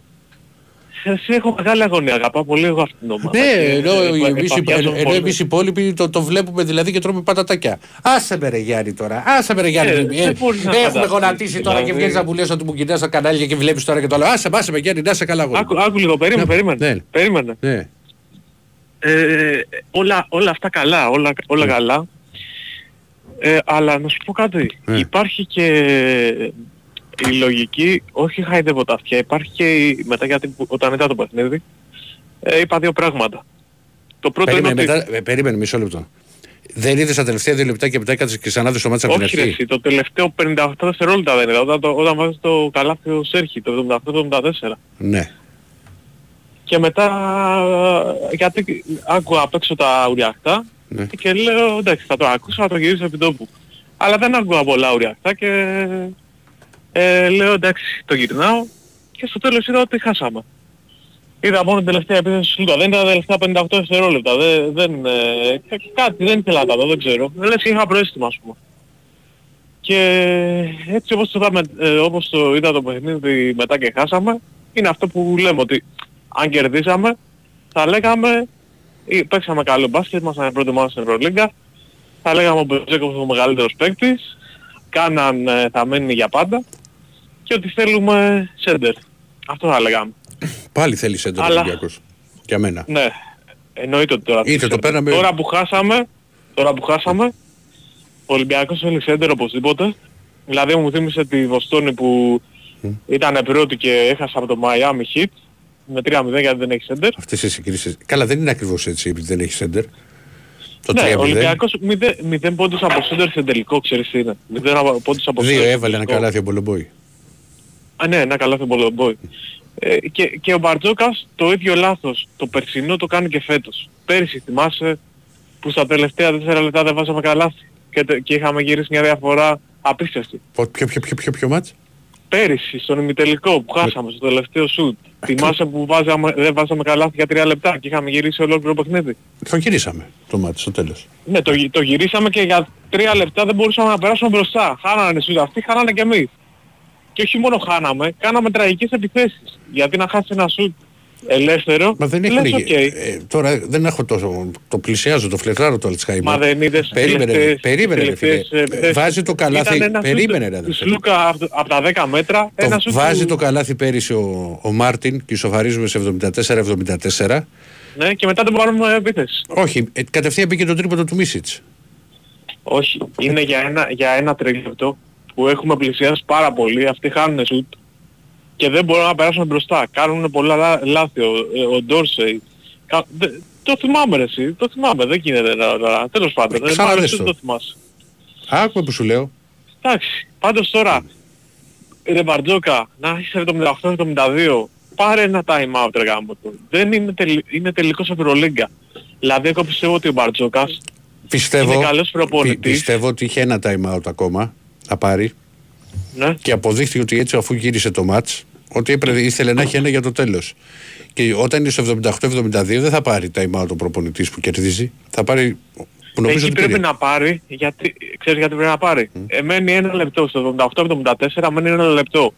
Και κάνουμε τραγική επίθεση. Και μετά μπαίνει το τρίποντο του Όταν έγινε το Ροντρίγκες. 78-74 όταν έγινε το 78-74 έγινε στο καπάκι, δεν έγινε στα 54 δευτερόλεπτα που λες, έγινε στο 1 Α, και ναι, 50. ναι, και πριν μετά το δεν τέλος. μπορούσαμε να βάλουμε, δεν βάζαμε καλά. Δεν, δεν ούτε βάλαμε, εμείς ε, ούτε πέρασε αυτοί. ένα λεπτό και για τους δύο που δεν βα- που Ναι. το σκοραράνε που παίξε Τότε. την άμυνα ο Κάναν.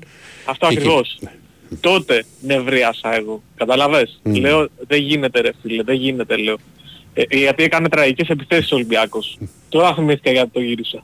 Μάλιστα. Και δεν έπαιρνε time out και έλεγα πάρε time out, πάρε time out έλεγα. Αλλά εντάξει, κοίτα μεταξύ μας τώρα, ο Ολυμπιακός, ε, κατά τη γνώμη μου και αυτό πρέπει να ακουστεί, δεν πρέπει πλέον να θεωρείται επιτυχία το Final Four. Αυτοί οι παίκτες ξέρεις γιατί παίζουν έτσι. Γιατί στη regular season δεν τους ενδιαφέρει σε θέση να τερματίσουν, γιατί ξέρουν ότι έχουν μετά ε, 7 παιχνίδια. Καταλάβες, τι τερματίσουν τέταρτη, τι πέμπτη, τι όγδοη, όπως η Φενέρμπαξε. Ναι, Καταλάβες. δεν, δεν είναι ακριβώς έτσι. Γιατί να, να δεχτώ το 1 με 4 γιατί που δίνει πλεονέκτημα Εκεί, έδρας. λοιπόν, γιατί το γιατί πλεονέκτημα, λες το, ο πλεονέκτημα, Λαριτζάκης- το πλεονέκτημα έδρας είναι πολύ είναι σημαντικό. σημαντικό, εντάξει, ναι, είναι σημαντικό. Σκέψου Το ότι ένα πέμπτο στους τέσσερα, ναι. παιχνίδι, πέμπτο μάτς δεν έχεις σπάσει ποτέ. Ισχύει, είναι σημαντικό, δεν σου λέω ότι δεν είναι σημαντικό. Αλλά ο Λαρετζάκης που λες, γιατί σου έκανε εντύπωση, όχι μόνο ο Λαρετζάκης, ο Λαρετζάκης, ο Πίτερς, η μόνη εξαίρεση είναι ο Κάναν. Ο Κάναν κατα- ε, καταλάβαμε και το είχαμε καταλάβει και πιο, πιο πριν ότι παίζει στα κρίσιμα παιχνίδια έτσι. Σε όλα τα Αυτός και ο μεγάλα Μακίση. μάτια. Αυτός και ο Μακίση. Ο Κάναν για Ο μένα Μπαρτζόκας- δεν ξέρω, δεν είπα εγώ τις αποφάσεις, αλλά αν βγουν οι θέσεις με ξέρεις και αυτά, εγώ δεν θα τον άλλαζα τον Κάναν. Σιγά με τον αλλάξεις. Άμα τον αλλάξεις και ο Κάναν και Μακίση είναι οι μόνοι ξένοι που παίζουν σε όλα τα ντέρμπι. Καταλάβες, με το, και με τον Παναθηναϊκό και παντού. Και μου βγάζεις ρε Μπαρτζόκα στο πρώτο δεκάλεπτο τον Κάναν και ο, και ο Ταβάρες παίζει 40 λεπτά. Αυτό, που- αυτό που το αποδίδεις.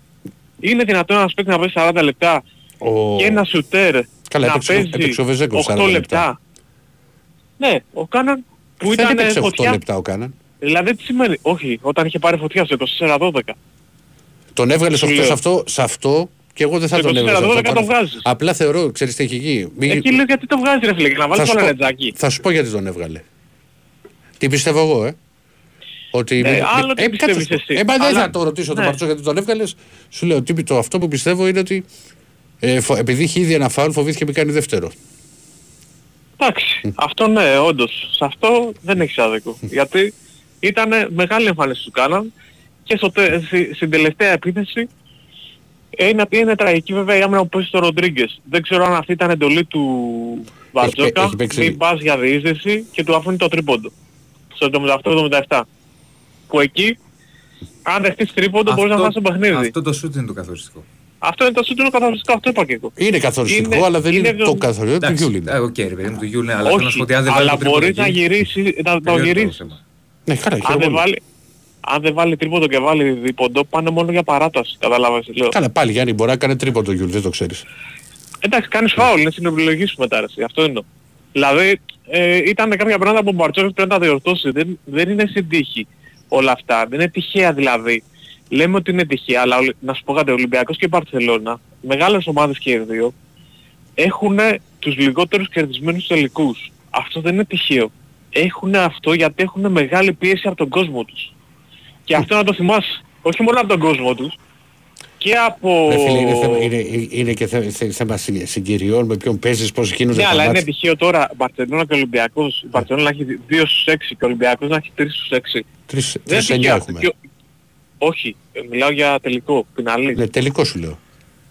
Εγώ, διαβα- εγώ είδα 3 στους 6, όχι 3 στους 9. Έχουμε και- και στη Σαραγώσα και τη Μακάμπη μπορεί να μην τα έχεις προλάβει σε αυτά. Και στο Τελαβή, Εννοείς αυτό λέω. 3 στους 9 δηλαδή έχουμε. Άρα η Μπαρτσελώνα Τελαβίβ, έχει... Σαραγώσα, το χθεσινό, Παρίσι, Παρίσι. Άρα άλλους. πόσο βγαίνουν, 9, 9 τελικοί, Τουρκία. 9 τελικοί χαμένοι. Δεν γίνεται ξανά να μα- βγαίνουν τα στη- και νούμερα. στη Μαδρίτη. Η Τουρκία το πήρε. Κάτσε ρε, Και ξανά δεν παίξαμε τη γίνονται τα Φέντερ. νούμερα. Α, ναι. 12 τελικούς έχουμε, 12 τελικούς έχουμε παίξει. 12 Final Four έχουμε παίξει, 9 τελικούς.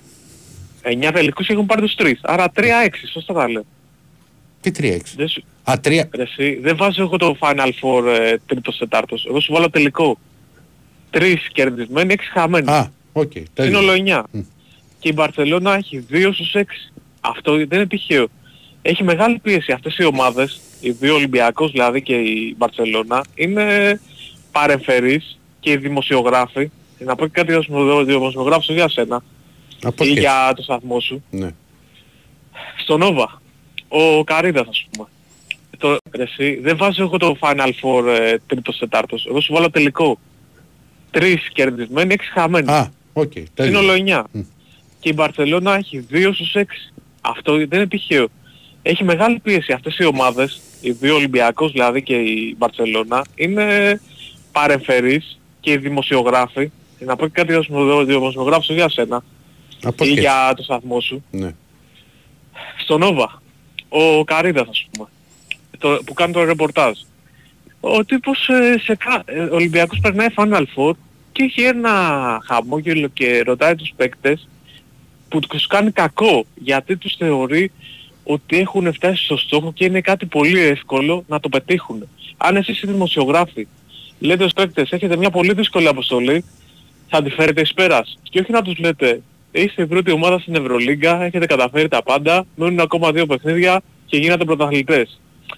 Καταλαβαίνεις. έπρεπε- όλα δεν έπρεπε να όλα τους είναι χαμογελάει θέμα και δεν- Κάνει, ρε Και φίλε. τι έπρεπε να τους πεις, λεπτομερειών. δηλαδή. Ρε φίλε, τη δουλειά Δεν πρέπει του να είναι τους αυτή. λέτε, όχι δεν είναι αυτή η δουλειά τους ρε εσύ. Η δουλειά είναι τους η είναι δουλειά να, να λέει ρεπορτάζ. Δηλαδή είναι το- η δουλειά του να ανεβάζει τον άλλον σε σύννεφα ε, ε, ε, με το να είναι ίσια γραμμή, δηλαδή να του λέει ότι την πραγματικότητα, ότι έχει Α, μια Κάτσε πολύ γιατί δύσκολη έχουμε διάλειμμα. αποστολή. φύγε. Έγινε, να είσαι καλά.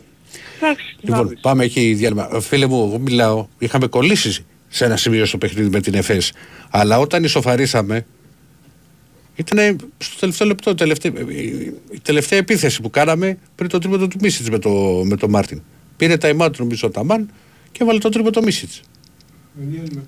Ρίχτω. Λοιπόν, προχωράμε. Πάμε παρακάτω. Καλησπέρα. Καλημέρα. Βέλα, αγόρι Στον μου. πάνω. Τι κάνετε; Καλά, εσύ; Εγώ δεν είμαι καλά, για να σου με την φαντάζομαι. αλήθεια. Α, τι να Θες να, θες να συζητήσουμε για μπάσκετ ή όχι; Βεβαίως, με σένα, άμα δεν συζητήσω με σένα για μπάσκετ. Ε, Όχι, δεν το λέω ειρωνικά, για να μην το Ούτε πάρει αυτό, κανείς. ναι. Έχουμε μιλήσει άπειρες φορέ και πήγε για πόσα πράγματα. Απλά πριν πάμε στα δικά μου έτσι για. Τι έχει κάνει εκεί το Μαϊάμι μου λες; δεν ξέρω, ούτε εγώ το περίμενα έτσι. Περίμενα θα περάσει. Το είχα πει ότι το βλέπω να περνάει. Αλλά Εντάξει, περίμενα- εγώ το έβλεπα σε 7 παιχνίδια θα πήγαινε. Αυτό. Δηλαδή, έξι με εφτά παιχνίδια. και ξέρεις έτσι τους βγάζω το καπέλο. Δεν είναι ομάδα η οποία έχει πάρει τους τέσσερις παιχταράδες μέσα. Δηλαδή, που φτιάχνουν, ξέρεις, τις, ε, να έχεις τον Μπούκερ, να έχεις τον Ντουράντ, να, να έχεις και τον Chris Paul, να έχεις και τον Νέιτον. ας πούμε. Να έχει. 7 undrafted, 6 undrafted Ναι. ναι. παίχτες, κάτι τέτοιο. Ναι. Δηλαδή, εντάξει, είναι ο Μπάτλερ ο οποίος είναι μια κατηγορία. Ο Αντεμπάγιο είναι ένα πολύ καλό, αλλά δεν το λέει superstar. Βέβαια έχει κάνει κάτι το οποίο το έχει μελετήσει κανείς στα τελευταία 2-3 χρόνια. Είναι εκεί, δηλαδή πλησιάζει τους τελικούς, είναι τελικούς περιφέρειας. Δεν έχει αλλάξει πολύ το ρόστερ. Και παρόλα αυτά κανένας δεν τους υπολόγιζε πριν αρχές χρονιάς. Είναι Κανείς. λίγο ξύμορο αυτό. Κανείς, κανείς δεν τους υπολογίζει. Κανείς. Τώρα απέναντι εντάξει, είναι δύσκολο τα πράγματα. Έχει φτάσει 3-0. Είναι πολύ δύσκολο. Ε, βέβαια. Αυτό Βέβαια, λέγαμε εγώ- έξω πριν. Βέβαια Εγώ- το χθεσινό έχει πάει 30 πόντους. Το μάτι. Ποιο; Το χθεσινό. Ναι, καλά εντάξει το χθεσινό άστο είναι η απόδειξη ότι έχει τελειώσει η σειρά. Προφανώς και οι Celtics έχουν αδειάσει. Απέναντι δίνω ακόμα ένα 5% και το δίνω γιατί υπάρχουν κάποιες προσαρμογές που μπορούν να γίνουν και ίσως είναι όταν έχεις σειρές παιχνιδιών, το 3-0 ας πούμε, είναι και λίγο πλασματικό με την έννοια ότι οι Lakers τώρα είναι πίσω 3-0 έτσι, που παίζουν σήμερα. Πάω στους Lakers επειδή παίζουν σήμερα. Αν κερδίσουν το σημερινό παιχνίδι και κάνουν ένα break, ένα. Μπορούν να γυρίσουν στην έδρα τους για να το κάνουν 3-3 και σε έβδομο παιχνίδι τα πράγματα, τα πράγματα είναι πολύ διαφορετικά. Δεν είναι εύκολο. Δεν είναι Στέφανο. εύκολο, δεν είναι εύκολο. Δεν είναι και Ω, εύκολο. Καλά, ότι Είσαι δεν με είναι την πλάτη εύκολο. στον τοίχο. Όχι καλό, όχι, δεν είναι. Δεν. είναι. Δεν ξέρεις ποτέ.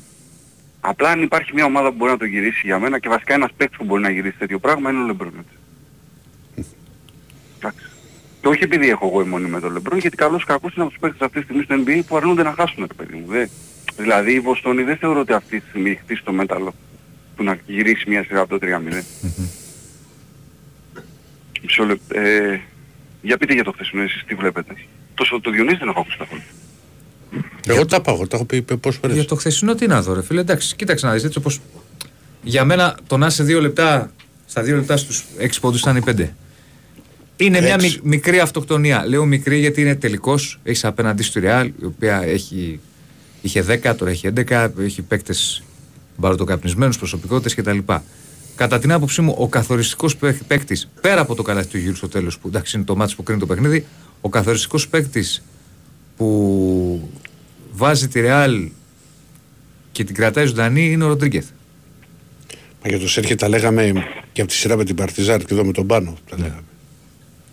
Είναι ο Ροντρίγκεθ. Δηλαδή αυτά που κάνει στα τελευταία λεπτά, έχει βάλει το τρίποντο, έχει μοιράσει assist, οργανώνει το παιχνίδι εξαιρετικά.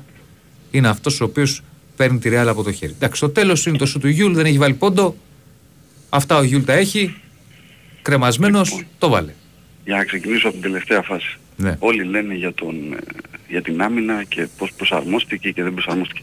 Το μεγαλύτερο λάθος στην άμυνα του Ολυμπιακού στην τελευταία φάση για μένα το έχει κάνει ο Παπα-Νικολάου. Ο Παπα-Νικολάου είναι ο παίκτης που έχει αναλάβει να πάρει σε πρώτη φάση το Γιούλ Μμμ. και βγαίνει στην άμυνα τόσο χαλαρά που ο Γιούλ παίρνει την μπάλα με 12,7 με γεμάτη επίθεση. Αυτομάτως ο Ολυμπιακός εκεί πέρα είναι ένα βήμα πίσω. Ο, Ολυμπια... ο Παπα-Νικολάου εκεί πέρα πρέπει να αρνηθεί αυτή την πάσα. Τουλάχιστον σε πρώτη φάση. Είναι αλλιώς να φτάσει η πάσα η πρώτη στα 5 δευτερόλεπτα. Π.χ. δηλαδή να, να την πάρει κάποιος άλλος παίκτης και να χρειαστεί ο Γιούλ να κινηθεί για να πάρει την μπάλα και να να... το ξαναδούμε αυτό. Να βάλω λίγο Μμ. την τελευταία φάση. Τίποτα, μια και όπως το περιγράφεις να βάλω την τελευταία φάση. Λέω. Ε, αν το δείτε η χαλαρότητα με την οποία βγαίνει πάνω στο Γιούλ ο Παπα-Νικολάου είναι φοβερή για τέτοιο σημείο παιχνιδιού. Αυτή είναι η άποψη δικιά μου. Τώρα από εκεί και πέρα ο Ολυμπιακός ήταν μια ομάδα η οποία όλη τη χρονιά έπαιζε πάνω από τα στάνταρ του για μένα. Κάθε φορά έσπαγε το ταβάνι του. Δεν υποβαθμίζω τον Ολυμπιακό, απλά εξηγώ ότι κάποιοι παίχτες ήταν πάνω από τα στάνταρ τους. Δεν περίμενε κανείς το Λαρετζάκι ας πούμε να παίξει όλη τη χρονιά αυτό το μπάσκετ στον Ολυμπιακό. Βέβαια και αυτό είναι μέσα από διεργασίες οι οποίες δεν έπαιζε ο Κάναν και αναγκάστηκε να παίξει ο Λαρατζάκης ας πούμε. Έφτασε σε ένα τελικό να παίρνει 50 πόντους από δύο παίχτες, Και 64 από 3. μπράβο, το οποίο για μένα όταν γίνει αυτό το πράγμα δείχνει ότι κάτι δεν λειτουργεί σωστά. Όπως κυρίως- έπαιζε, όπως έπαιζε ο Ολυμπιακός όλο τον χρόνο. Ναι. Μπράβο. Κυρίως για, αυτό πήγα να σου πω, για μια ομάδα σαν τον Ολυμπιακό. Δεν είσαι η Σάνς που έχεις το Τουράν και το Μπούκερ, οπότε θα πάρεις ε, 70 πόντους από, αυτούς, από αυτούς τους δύο. Ναι. Και γενικά θεωρώ ότι ο Ολυμπιακός, εδώ δεν ξέρω αν θα διαφωνήσεις εσύ, σε όλο το Final Four είναι κακός. Κοίτα, στο πρώτο ημίχρονο με τη Μονακό δεν το συζητώ. Συμφωνώ. Δεν ήταν κακός. Το τρίτο δεκάλεπτο που είχε κάνει με τη Μονακό είναι, Είναι κάτι φωτιά. το, το μυθικό. Δηλαδή, Σωστά. ε, δηλαδή μιλάμε για οδοστρωτήρα. Δεν, ο, Σωστά. δεν υπάρχει. Ε, και καθάρισε το, το μα- στο, στον τελικό έχει ξεκινήσει πολύ καλά. Έχει βρει ρυθμό. Βέβαια, γιατί παίζει για αυτή τη ζώνη η Real που αφήνει ξέρεις και πολύ τα τρίποντα. Ε. Λοιπόν, είναι κομβικός ο Κάναν και στο ξεκίνημα που βάζει τρεις τριποντάρες. Τα οποία όλα έρχονται όμως από ατομικές ενέργειες, έτσι. Όχι, το ένα δεν ήταν, γιατί το ένα ήταν από γωνία με Σωστά. πάσα. Το, Το ένα, ένα. το ένα ήταν Τα από δύο γωνία. Το έρχονται- άλλο ήταν στον ευθυδιασμό το κλασικό του Κάναν. Έτσι. Ξέρεις, το κλασικό εσύ που βλέπεις και NBA είναι το έχουν αυτό ψωμοτήρι. Είναι όμως καλάθια τα οποία δεν έχουν βγει από την Έχουν βγει κάποια καλάθια όπως έχει βγει το, το 24-12 από πολύ ωραία αλλαγή της μπάρα. Ναι. Αφού έχουν προηγηθεί τα υπόλοιπα για να ανοίξει το σκορ και να μπορέσει να κάνει τον άλλον να χάσει τη ρύθμιση που έχει. Ε, μετά, Ποιος; ε, μετά ξέρεις, έγινε ένα παιχνίδι πολύ στο μία σου και μία, πολύ, μ, σαν τα παιχνίδια κανονικής περίοδου και όχι τελικός, για να φτάσει στο 45-45 μήχρονο, πολύ μεγάλο Ναι. σκορ για τελικό, Ναι, ναι. 45-45. Αλλά ήταν ο τρόπος με τον οποίο έπαιζε η Real και χάλασε ξέρεις στο μυαλό. Δηλαδή άφηνε το Μακίσικ να σουτάρει. Έβαλε δύο τρίποτα βέβαια ο Μακίσικ. Ε, άφηνε παίχτε να σουτάρουν πολύ. Οπότε ο Ολυμπιακός μπήκε σε αυτό το, το τρυπέ και δεν το άλλαξε λίγο καθόλου να, να προσπαθήσει. Μόνο ο Μακίσικ προσπαθούσε να κάνει διεισδύσεις. Να μπει μέσα στο, α, στο καλάθι που το έχει. Τώρα, όταν έχει φτάσει όμως να πάει το μάτς, να, να είναι ο Ολυμπιακός συνέχεια μπροστά στο δεύτερο ημίχρονο, παίρνει τις διαφορές και φτάνουμε στο 78-72, εκεί στα αγκαλιά με την κούπα. Δύο λεπτά πριν το τέλος. Και όταν μιλάμε για μια ομάδα η οποία όλη τη χρονιά έχει δείξει α, πράγματα, σίγουρα είναι εντελώς διαφορετικά τα παιχνίδια σε ένα Final Four, εντελώς τα παιχνίδια με τη Φενέρ, που είναι η πρόκληση για το Final Four, και εντελώς στην κανονική περίοδο όταν έχεις κάνει μια τρομερή σεζόν και στο τέλος ουσιαστικά παίζεις απλά για την πρώτη θέση. Δεν παίζεις ούτε καν για το πλεονέκτημα έδρας. Μπαίνει πολύ πιο χαλαρά στα μάτς, δεν έχεις άγχος, είναι άλλα παιχνίδια. Απλά έπρεπε να έχει κάνει κάποιες καλύτερες επιλογές στην επίθεση ο Ολυμπιακός στο τελευταίο δίλεπτο. Ένα Ολυμπιακός καλά την είναι- έχει βάλει. Γενικά για μένα έπρεπε να έχει τρέξει το παιχνίδι περισσότερο. Έπρεπε να βγάλει ρυθμό σε όλο το παιχνίδι και να φτάσει στο τέλος να έχει εξατλήσει τις αντοχές των παιχνών της Real. Η οποία θεωρητικά είχε και πιο μικρό, πιο κοντό rotation, είχε και πιο μεγάλους σε παίκτες ε, ηλικιακά εννοώ. Όταν έφτασε ο Ολυμπιακός στα 2 λεπτά και το σκορ έγινε 78-74 μετά το Συγγνώμη τρίτο λίγο πάνω, επειδή μου λέει ένας φίλος γιατί λέω για αυτοκτονία στους πέντε πόντους. Γι' αυτό είπα μικρή αυτοκτονία εντός εισαγωγικών. Αλλά δεν στέκομαι στο τελευταίο του Γιούλ. Σε αυτό που λέω εγώ είναι γιατί ο Ολυμπιακός στο τέλος είχε τέσσερις επιθέσεις και τις έχασε. Τέταρτη ήταν του Σλούκα. Τρεις ήταν πριν. Τρεις, ναι. Δηλαδή, αν έβαζε λάθη εκεί, το έχει καθαρίσει το παιχνίδι. Γι' αυτό το λέω. Όταν είσαι μπροστά 6 πόντους στα 2 λεπτά, ε, έχεις το πάνω χέρι. Βέβαια είναι το έχεις. τελικός. Το έχεις, το Έχεις έχεις. τη Ρεάλ απέναντί σου, δεν έχεις τον προμηθέα. Ε. Οκ, Για- το δέχομαι, για- αλλά έχεις το πάνω χέρι. Τι να κάνουμε τώρα. Έλα. Για, για να μην το πλατιάσω εγώ τώρα για να κλείσω. Το, το 78-74 για μένα εκεί πέρα, σαν ε, ε, τρίτος που δεν έχω παδικά συμφέροντα, εγώ θεώρησα ότι ο Ολυμπιακός θα μπλέξει. Όταν έφτασε δηλαδή το παιχνίδι να είναι σε μία-δύο κατοχές, με δύο λεπτά στο χρονόμετρο, ο Ολυμπιακός είχε ζήτημα. Γιατί οι παίχτες της Real είναι τέτοιοι που ζουν για αυτά τα... Αυτό το είναι ξέρουμε. αλήθεια που λες. Είναι. Είναι ε, παίκ- τέτοιου τύπου παίκτες. Αυτό δηλαδή που ακούω για το Γιούλ ότι με κρεμασμένο τον Ο Γιούλ έχει βάλει 150 τέτοια σουτ παιδιά. Έχει Είτε βάλει, θέλουμε έχει βάλει. Σπανούλης, Γιούλ, Ναβάρο ήταν οι τρεις παίκτες στην Ευρώπη που μπορούσαν να βάλουν αυτό το καλάθι. Ούτε το Διαμαντίδη δεν βάζουμε γιατί ο Διαμαντίδης ήταν άλλου τύπου παίκτης. Ναι. Και το άσχημο τώρα για τον Ολυμπιακό ποιο είναι. Για μένα το πρώτο άσχημο είναι η αντιμετώπιση που έχει δείξει ο Ολυμπιακός. Όπως λέω τα στραβά για τη δείξη του Παναθηναϊκού, εγώ θα το πω και για τον Ολυμπιακό. Το να βγαίνουν οι πρόεδροι του Ολυμπιακού πριν, μετά τον ημιτελικό και μετά το τελικό και να μιλάνε για την καλύτερη ομάδα της Ευρώπης που έχασε και είναι η καλύτερη ομάδα και παίξαμε όλη τη χρονιά, για μένα η δήλωση Αντετοκούμπο που τίνει να γίνει σημαία για όλους υπάρχει επιτυχία και αποτυχία. Ο Παναθηναϊκός στο ποδόσφαιρο απέτυχε γιατί ύψωσε μόνος τις προσδοκίες. Το ίδιο συνέβη και με τον Ολυμπιακό. Μα Έτσι φυσικά, το βλέπω. μα φυσικά όταν φτάνεις σε ένα τελικό, κοίτα δεις, Εγώ δίνω, εγώ το είπα στην αρχή ότι και πραγματικά περι- νιώθω περήφανος για, αυτό- για όλα αυτά που έχει κάνει αυτή η ομάδα και, και την ευχαριστούμε για, πραγματικά για όλες τις στιγμές μέσα στη σεζόν, γιατί είναι πάρα πολλές. Πολύ μεγάλα μάτς που, που σε έκανε να περιμένεις πότε θα έρθει η επόμενη Πέμπτη να δεις το παιχνίδι και ξανά μάνα το ίδιο. Αλλά ναι, πρέ, ε, και εγώ θεωρώ είμαι, δεν ότι πρέπει συμφωνώ. να πάρεις την κούπα. Εγώ δεν στο συμφωνώ τέλος. ότι είναι αποτυχία. Θα σου πω γιατί. Ε, δεν λέω ότι είναι. Αποτυχία. Κοίτα. Άκου, άκου. Όταν μια Κοίτα, ομάδα κοίτα. παίζει αυτό το μπάσκετ που παίζει όλη τη χρονιά, πάει στο Final Four Ναι. και χάνεις στον πόντο στο- στα τρία δευτερόλεπτα τον τελικό, δεν μπορείς να μιλάς για αποτυχία. Είναι πάει στις λεπτομέρειες. Αν πήγαινε ο Ολυμπιακός στο Final Four, αποκλειόταν στον ημιτελικό Από τη Μονακό. από τη Μονακό, εκεί θα πεις ότι είναι αποτυχία. Καταλαβες, ότι απέτυχα. Αλλά τώρα αποτυχία όταν, παιδιά, όταν τα, τα παιχνίδια φτάνουν στο όριο, παίζει ο άλλος. Ναι, και είσαι εντάξει. απέναντι σου μια ομάδα που είχε 10 ευρωπαϊκά, δεν, είναι, α- δεν μπορείς να το πεις αποτυχία. Έφτασε στο όριο. Ένα σουτ.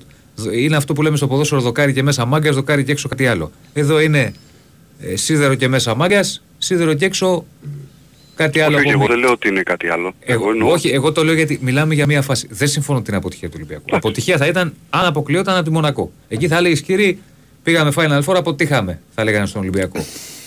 Δεν Και το, συμφωνώ. Δε, εγώ. και το δεύτερο κρατούμενο για μένα είναι ότι η επόμενη μέρα στον ολυμπιακο ενώ έχει δύο Final Four back to back και τελικούς και ιστορίες, είναι πολύ δύσκολη όσον αφορά το χτίσιμο της Κοίτα, θα σου πω κάτι. Ο Ολυμπιακός άλλη- και άλλη φορά είχε πάει back to back και είχε ακριβώς... Έχει πάει... Είναι η τρίτη φορά που κάνει ε, ε, back to back... ε, τρίτη, μπορεί να ξεχνάω. 9-10, 9 είχε χάσει τον ημιτελικό από τον Παναθηνικό στο Βερολίνο, στο 10 έχασε τον τελικό στο Παρίσι. Μετά ξαναπήγε Κωνσταντινούπολη και 12-13. 12-13, όπου εκεί έκανε, πήρε δύο κούπες. Και τότε μετά το, το, το 10, θυμάσαι, μετά το τελικό στο Παρίσι, ήταν που άλλαξε φιλοσοφία εντελώς ο οργανισμός και πήγε από το τεράστιο μπάτζετ σε κάτι. Σε, ε, έχτισε μια ομάδα τότε με τον Ιφκοβιτς εντελώς διαφορετική. Ε, Βλέπεις ότι.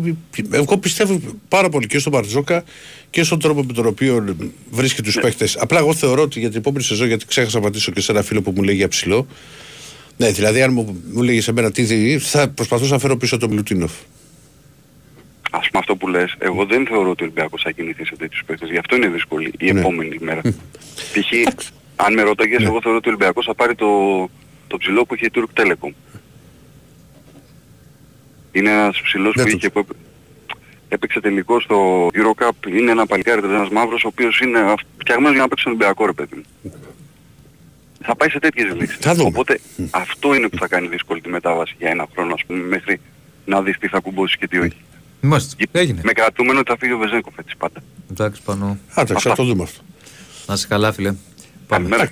Καλή, εντάξει, το, γιατί έχουν έρθει πολλά μηνύματα. Ο Βεζέκοφ, από τη μία μπορεί να θέλει να δοκιμάσει και τον Ιερό και δεν ξέρω και τι συμβόλαιο του θα του δώσουν. Ε, αλλά ας περιμένουμε. Χαίρετε. Ε, γεια σας, καλησπέρα. Γεια σας. Καλησπέρα. Γεια σου Γιώργο. Γεια σας φίλε μου.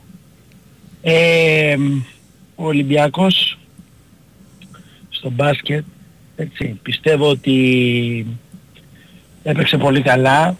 Έτσι, οι παίκτες οι οποίοι αντιμετωπίσαμε ήταν ε, πολύ ταλαντούχοι, πολύ καλοί. Είχε απώλειες η Ρεάλ, έτσι. Αλλά δεν μπορείς να την καθαρίσεις εύκολα τη Ρεάλ σε ένα τελικό και δεν μπορείς και... Μπορούσαμε, μπορούσαμε φίλε, μπορούσαμε. Όχι, εγώ δεν το πιστεύω αυτό, γιατί... οι όχι, παίκτες ρε, τους αυτοί- καθ- όχι εύκολα. Μπορούσαμε όμως εκεί που πηγάμε τη διαφορά στους 7 πόντους και στους 6 και στους 7 να κάνουμε ένα βηματάκι παραπάνω να πάει στους 10 και εκεί δεν γύριζε. Εντάξει, μπορούσες, κοίταξε να δεις, κοίταξε να δεις. Οι Mm. παίχτες αυτοί, όταν χρυσοπληρώνονται, έτσι, και όταν έχουν πάρα πολλούς τελικούς και τα λοιπά, έτσι, έχουν, εσύ έχεις δηλαδή ένα αλφα ταμπέλ, ένα αλφα ταλέντο, αυτοί έχουν ένα αλφα επί δύο και θέλεις την τύχη πλέον, έτσι. Ε, ο Ολυμπιακός δηλαδή όταν έπαιξε με τη Φενέρ, το τρίποντο του Σλούκα, έτσι, ήταν αυτό το οποίο του έδωσε την πρόκληση. σε μεγάλο εδώ, βαθμό, γιατί θα υπήρχε κι άλλο μάτς. σε, Ναι, ναι. σε μεγάλο βαθμό, σε μεγάλο βαθμό. Κοίταξε να δεις. Τώρα εδώ, στο παιχνίδι αυτό, το καλάθι του Γιούλ, έτσι, ε, ο Ολυμπιακός στηρίχτηκε, στηρίχτηκε στους παίκτες στη χρονιά του, έκανε πολύ καλή χρονιά κτλ. Ήθελε όμως και παραπάνω τύχη. Η Ρεάλ ήθελε λιγότερη τύχη από μας γιατί έχει παραπάνω ταλέντο. Έχει πιο καλούς παίχτες. Με τη Φενέρ εμείς θέλαμε παραπάνω τύχη φίλε. Την οποία την είχαμε και την περάσαμε τη Φενέρ. Η Φενέρ είχε παραπάνω ταλέντο από τον Ολυμπιακό. Έτσι. Λοιπόν, νομίζω ότι ο Ολυμπιακός πήγε πάρα πολύ καλά και αν ήταν τυχερός θα μπορούσε και να το πάρει. Έτσι. Τι μπορούμε, Ε, Στα τρία δευτερόλεπτα το χάσαμε. Και αν δεν έπαιρνε μου το σούτ του Σλούκα. άρεσε, εκεί που δεν μου άρεσε εμένα, Ε; ήταν στο περσινό Ναι. που οι δυο καλοί μας παίχτες, ο Βεζέγκοφ και ο Σλούκας δεν βρεθήκαν σε μέρα. Έτσι, που γίνεται αυτό. Αυτό θα εκεί θέλω. μπορώ να πω ότι, μπορώ να πω ότι ε, ε, κάπου αδικήσαμε τον εαυτό μας. Φέτος νομίζω ότι ο Ολυμπιακός τα έδωσε όλα. Ήθελε όπως σου είπα λόγω ταλέντου ήθελε λίγο παραπάνω τύχη από τη Ρεάλ την οποία δεν την είχε. σε κάποια, σε, δηλαδή όταν κάνει τώρα τρία σούτ η Real και βάζει τρία καλάθια και εμείς κάνουμε τρία σούτ στο τέλος και δεν βάζουμε κανένα, έτσι, αυτό είναι λίγο παραπάνω τύχη που θέλαμε αυτό που είπες, ότι αν έμπαινε ένα καλάθι δεν γύριζε. Έτσι. Ε. Λοιπόν, ο Ολυμπιακός είναι, ξεπέρασε το ταβάνι του, για μένα, ξεπέρασε το ταβάνι του, συγκρούστηκε με ομάδες με μεγαλύτερο ταλέντο, έτσι. Και κάποια στιγμή είχε λιγότερη τύχη, για μένα. Δεν φταίει το προπονητής, ούτε παίκτος, ούτε τίποτα. Λοιπόν, σχετικά με το ποδόσφαιρο, φίλε, Ναι. έτσι, γιατί ο, πρωτα... ο, ο βασιλιάς των σπορ είναι το ποδόσφαιρο, τουλάχιστον για την Ελλάδα. Δεν μιλάω για Αμερική NBA, έτσι. Λοιπόν, Εντάξει, ε, και- και για την Περισσο- Ευρώπη. Οι για την περισσότεροι Ευρώπη. ασχολούνται περισσότερο με το ποδόσφαιρο. Έτσι, Αλλά ο ο Βασιλιάς καθένας είναι- ό,τι βλέπει. Εμένα πιο πολύ, πιο πολύ με ενδιαφέρει το ποδόσφαιρο. Ναι. Ε, ε, είναι μεγάλη, με, η μεγάλη μεταγραφή του τεχνικού διευθυντή, Μμμ. ο οποίος θα μπορέσει να τρέξει το θέμα προπονητή, το θέμα παιχτών. Είναι, Τώρα πολλά, δεν μπορεί πολλά, να είναι παίρνεις- πάρα πολλά θέματα. Δεν μπορεί να παίρνεις τώρα φίλε 20 παίκτες και να διώχνεις 15 και να παίρνεις άλλους 10 και να διώχνεις άλλους 5 και να... Λοιπόν, είναι, θα, θα γίνει ένα σημάζεμα. Ο Ολυμπιακός πιστεύω θα φτιάξει μια καλή ομάδα και για να πάρει το πρωτάθλημα με αυτή την ΕΠΟ λέω τώρα έτσι για να πάρει το πρωτάθλημα θα πρέπει να το καθαρίζει από το Γενάρη φίλε. Καλά, Αν τα ο περισσότερα, πρωτα, Ολυμπιακός- τα περισσότερα πρωταθλήματα έτσι τα είχαμε πάρει ρε φίλε. Ε. Χριστούγεννα. Ε, πρέπει, πρέπει να φτιαχτεί ομάδα απλά. Εγώ σου το λέω και τώρα που, Πρέπει είναι, να- που είναι νωρίς. Ο Πρέπει Ολυμπιακός να φτιαχτεί η ομάδα πρέπει να φτιαχτεί. γιατί Θα περίμενα να δούμε και την Τετάρτη και θα παίξει μεγάλο ρόλο και στο σχεδιασμό. Όχι από πλευράς του ότι οι παίχτες θα έρθουν, από το πότε θα ξεκινήσει η προετοιμασία και όλα αυτά.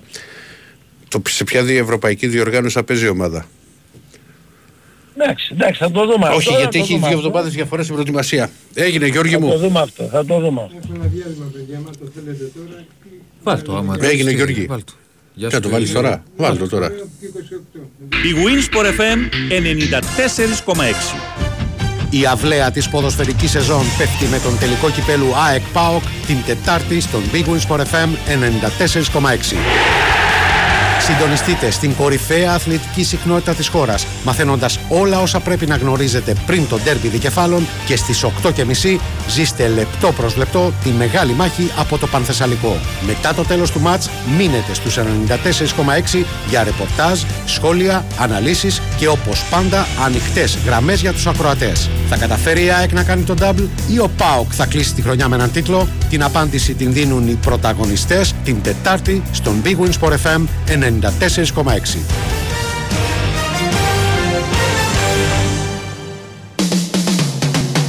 Big Win Sport FM 94,6. Ραδιόφωνο με στυλ αθλητικό.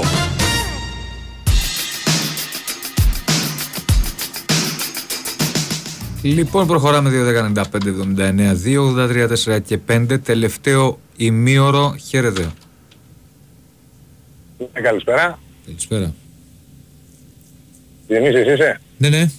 Δεν ακούω. Α, δεν ακούγεται καλά, βίθου. Έλα, ο Βασίλης από Πετράλα. Έλα ρε Βασίλη, τι κάνεις; Τι, πώς είναι εκεί ο φίλος μου ο Ηρακλής; Είναι λίγο έξω. Α, βγήκε η αέρα. Ε, εντάξει, διαφωνώ λίγο με αυτό που είπες πιο πριν, Για ποιο θέμα; α, του περί αποτυχίας. Ε, σε, αν έλεγε σε κάποιον στην αρχή της περίοδου, εσύ που τον είχα δει και τον Ολυμπιακό και σε όλη την πορεία, ναι, δεν θα μπορούσε να πεις άμα έλεγες θα πάει τελικό και θα το φέρει στον πόντο.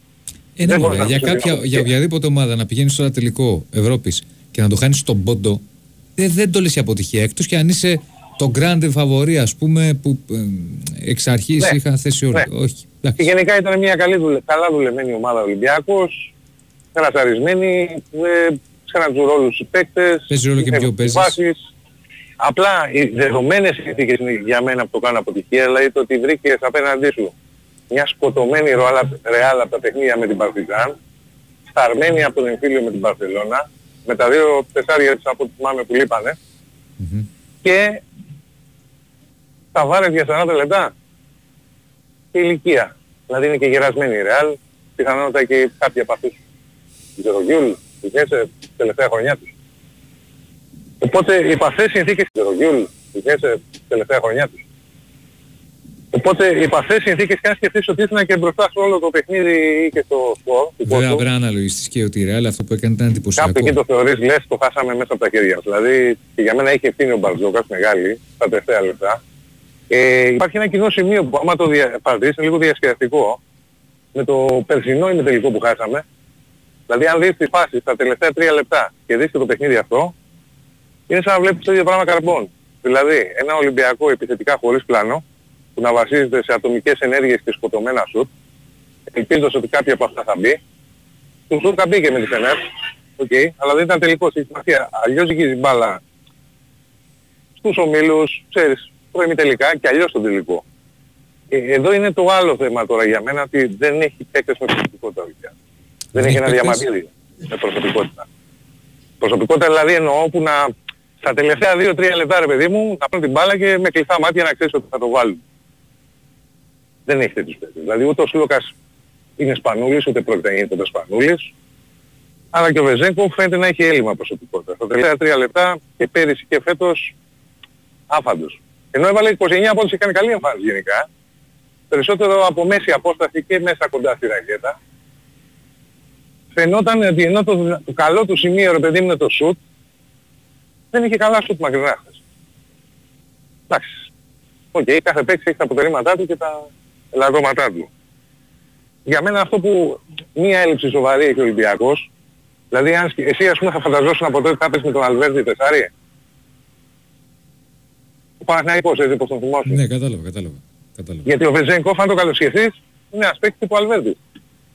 Ένα soft τεσάρι, τριάρι είναι ουσιαστικά, δεν είναι τεσάρι, 2-5-2-6. Αυτό που λείπει πραγματικά από τον Ολυμπιακό για μένα είναι ένα τεσάρι σκόρε ρακέτας. Ένας Μπέρι. Ποιος Αν είναι είχε το... χθες ένα- Έλα ρε φίλε, ποιος είναι το Έλα ρε soft Ρακλή. τεσάρι; Ο- Για τον Βεζένκοφ λέω ρε παιδί μου. Ότι τι; Ότι για μένα, αν υπάρχει κάτι στον Ολυμπιακό που θα μπορούσαμε ας πούμε να έχουμε, είναι ένα, βα... ένα σκόρερ τεσάρι ρακέτας. Ρακέτας; Ναι. Δυνατός. και- Πώς ήταν ο Μπέρι, ένα Μπέρι ήθελες.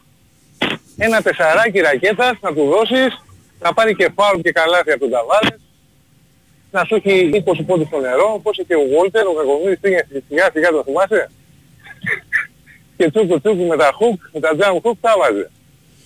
Εντάξει, ένα τέτοιο ας πούμε νομίζω ότι λείπει. Εντάξει. Ο Ολυμπιακός Αλλά- πήρε δεύτερο τεσάρι. Ο Βεζέκοφ είναι μια κατηγορία μόνος του και έχει κάνει τρομερή σεζόν και φέρει πήγε πέρυσι και Για φέτος. μένα είναι τριάρι ρε φίλο μου. Αυτό είπα τώρα στο Διονύση, δεν γίνεται να πες με τον Αλβέρτη τεσσάρι.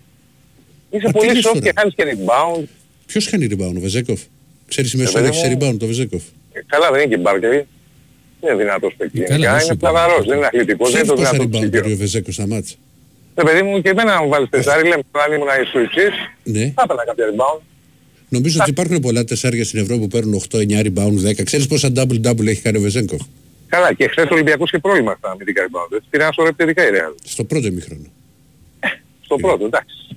Πολλές επιθέσεις. Έτσι κρατήθηκε μες στο παιχνίδι, με τις εξτρά επιθέσεις. Εντάξει, έλεγα στο Διονύση Μωρέ ότι το μόνο κακό σημείο, γιατί ο Ολυμπιακός είναι μια ταλαντούχα ομάδα, ε, είναι ότι ρε παιδί μου ήταν οι συνθήκες, ότι είχε μια γερασμένη Ρεάλ, κουρασμένη από τον εμφύλιο, κουρασμένη από τα μάτια με την Παρτιζάν.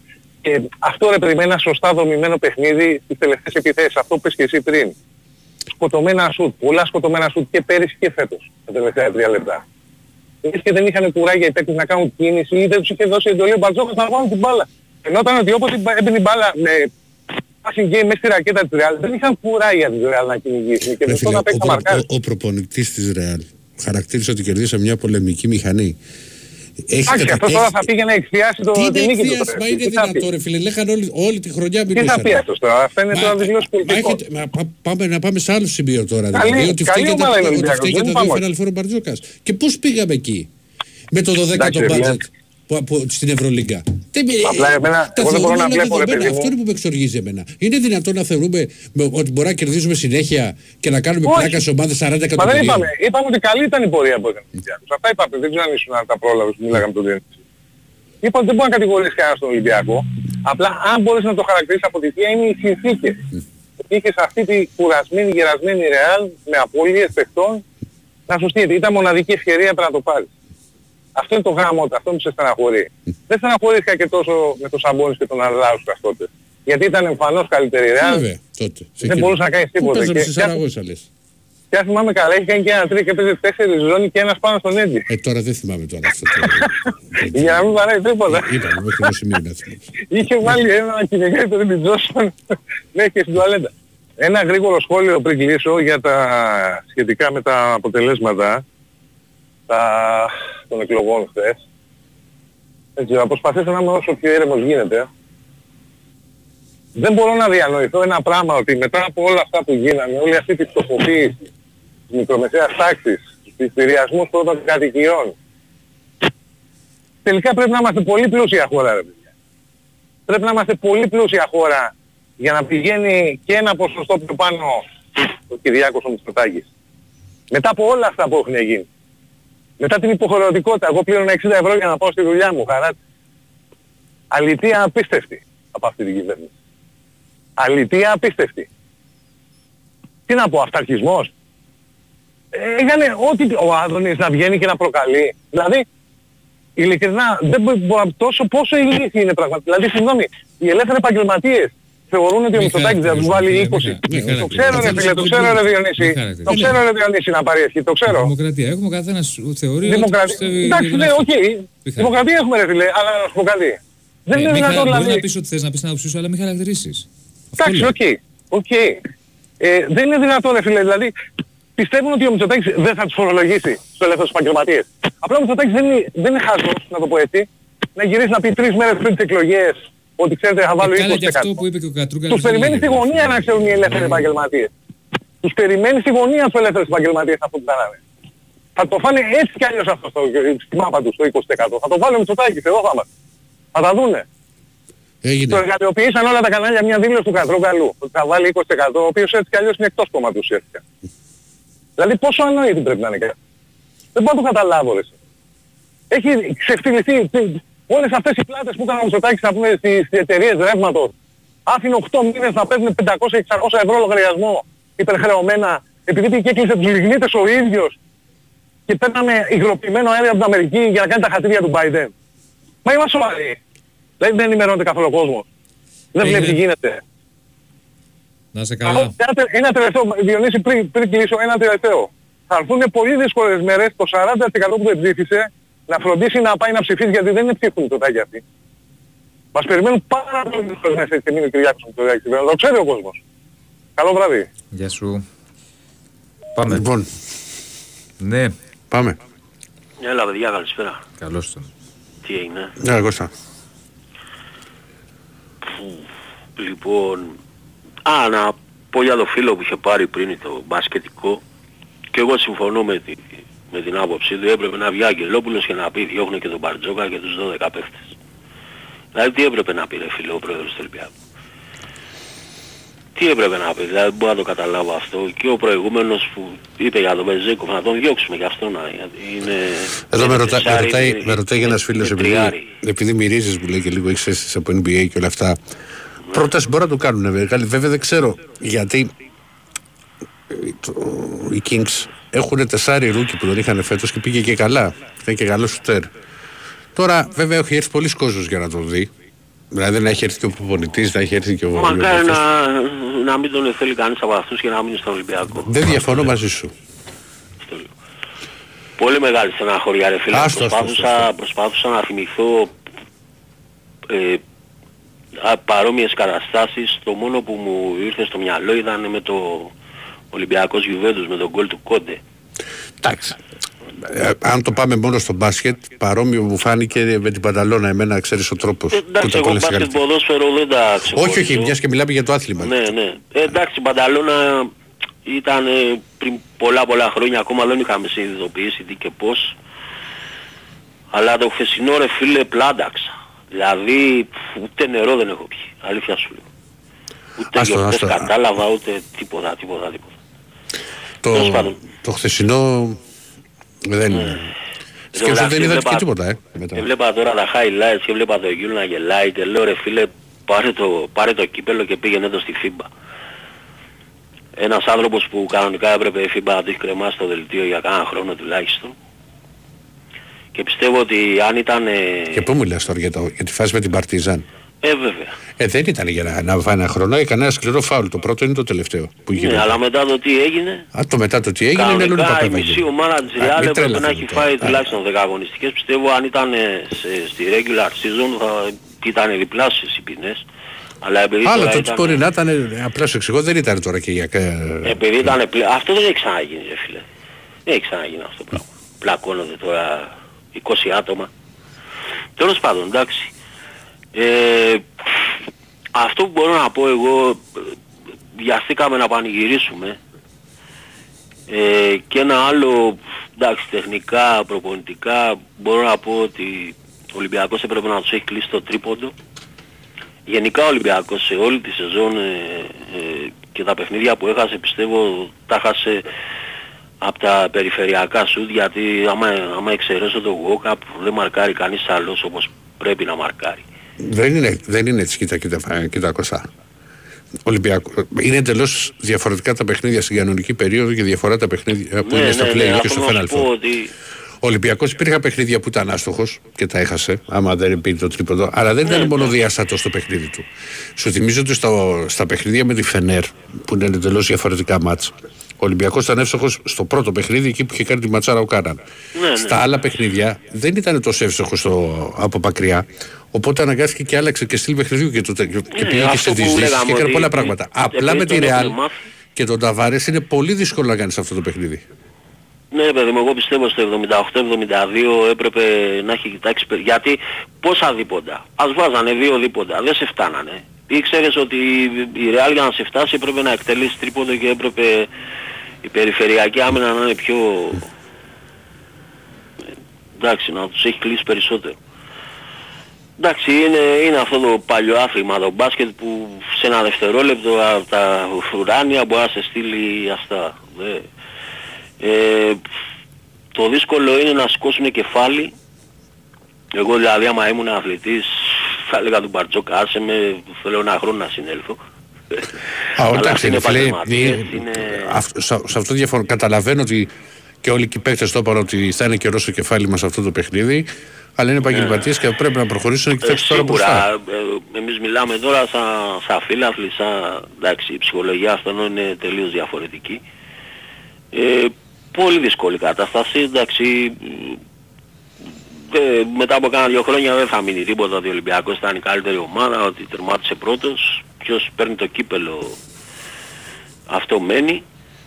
Εντάξει, ε, τι να πω τώρα άλλο, εντάξει, Έγινε. πολύ μεγάλη στεναχώρια, πάρα Άστο. πολύ μεγάλη. Ναι. Αλλά εντάξει, θα πρέπει να κοιτάξουμε μπροστά, έτσι. Πιστεύω να κρατηθεί αυτή η ομάδα, ο κορμός. Σίγουρα θέλει ένα-δυο μεταγραφές καλές, ξέρω εγώ στο τεσάρι. Ίσως ένα ψηλό καλύτερα, κάτι διαβάζω για Μιλουντίνοφ. Εντάξει, δεν είναι εύκολα. Εντάξει, το, ο, ο Μιλτούροφ πηγαίνει το μυαλό, ο Ολυμπιακός πρέπει να πάει και σε άλλο στυλ που το έχει κάνει Ναι, πολλές σίγουρα, φορές. σίγουρα, σίγουρα. Έγινε ρε Κωστή. Εντάξει παιδιά, Έλα. Άντε, καλή συνέχεια. Ναι, Έλα παιδιά, εγώ είμαι. ναι, Μ' ακούτε; ναι, Μ' ακούτε; βεβαίως. Ε, Θανάσης Ερακλοκρίτης. Πού είσαι ρε Θανάση; Είπα να ξενυχτήσω σήμερα να πούμε λίγο τα μπασκετικά μας. Έλα. Ε, εντάξει, εγώ θα το δω πιο ψύχρεμα. Ε, πρώτα απ' όλα, η αλήθεια είναι ότι στεναχωρήθηκα τόσο πολύ, πραγματικά η τέτοια στεναχώρια και καταλαβαίνω ρε παιδί μου με αυτά τα, τα, τα συναισθήματα τα αρνητικά ρε παιδί μου δεν την είδα, πόσο αγαπάω τέλος πάντων ε, τον μπασκετικό Ολυμπιακό πραγματικά. Τώρα, από εκεί και πέρα εγώ Ηρακλή επιτρεψέ μου, δεν θα μπω σε λεπτομέρειες. Δεν είμαι ούτε επαγγελματίας παίχτης να παίρνω 1,5 εκατομμύριο συμβόλαιο, Ε, καλά, ούτε τα- μπαρτζόκ. Βλέπεις, βάζεις μπαρτζόκας. άρεσε στον μπάσκετ. Ναι, ούτε μπαρτζόκας ε, που ξέρει από ποιον να κάνει κάποιος παίκτης θα του δώσει. Δηλαδή το ότι βγαίνουν κάποιοι και λένε ναι παιδί μου τι θα πρέπει να κάνει λάθος και τι σωστά. Πιστέψτε με όλοι παιδιά ότι ε- έκανε ο Μπαρτζόκας και οι παίκτες ό,τι καλύτερο μπορούσαν.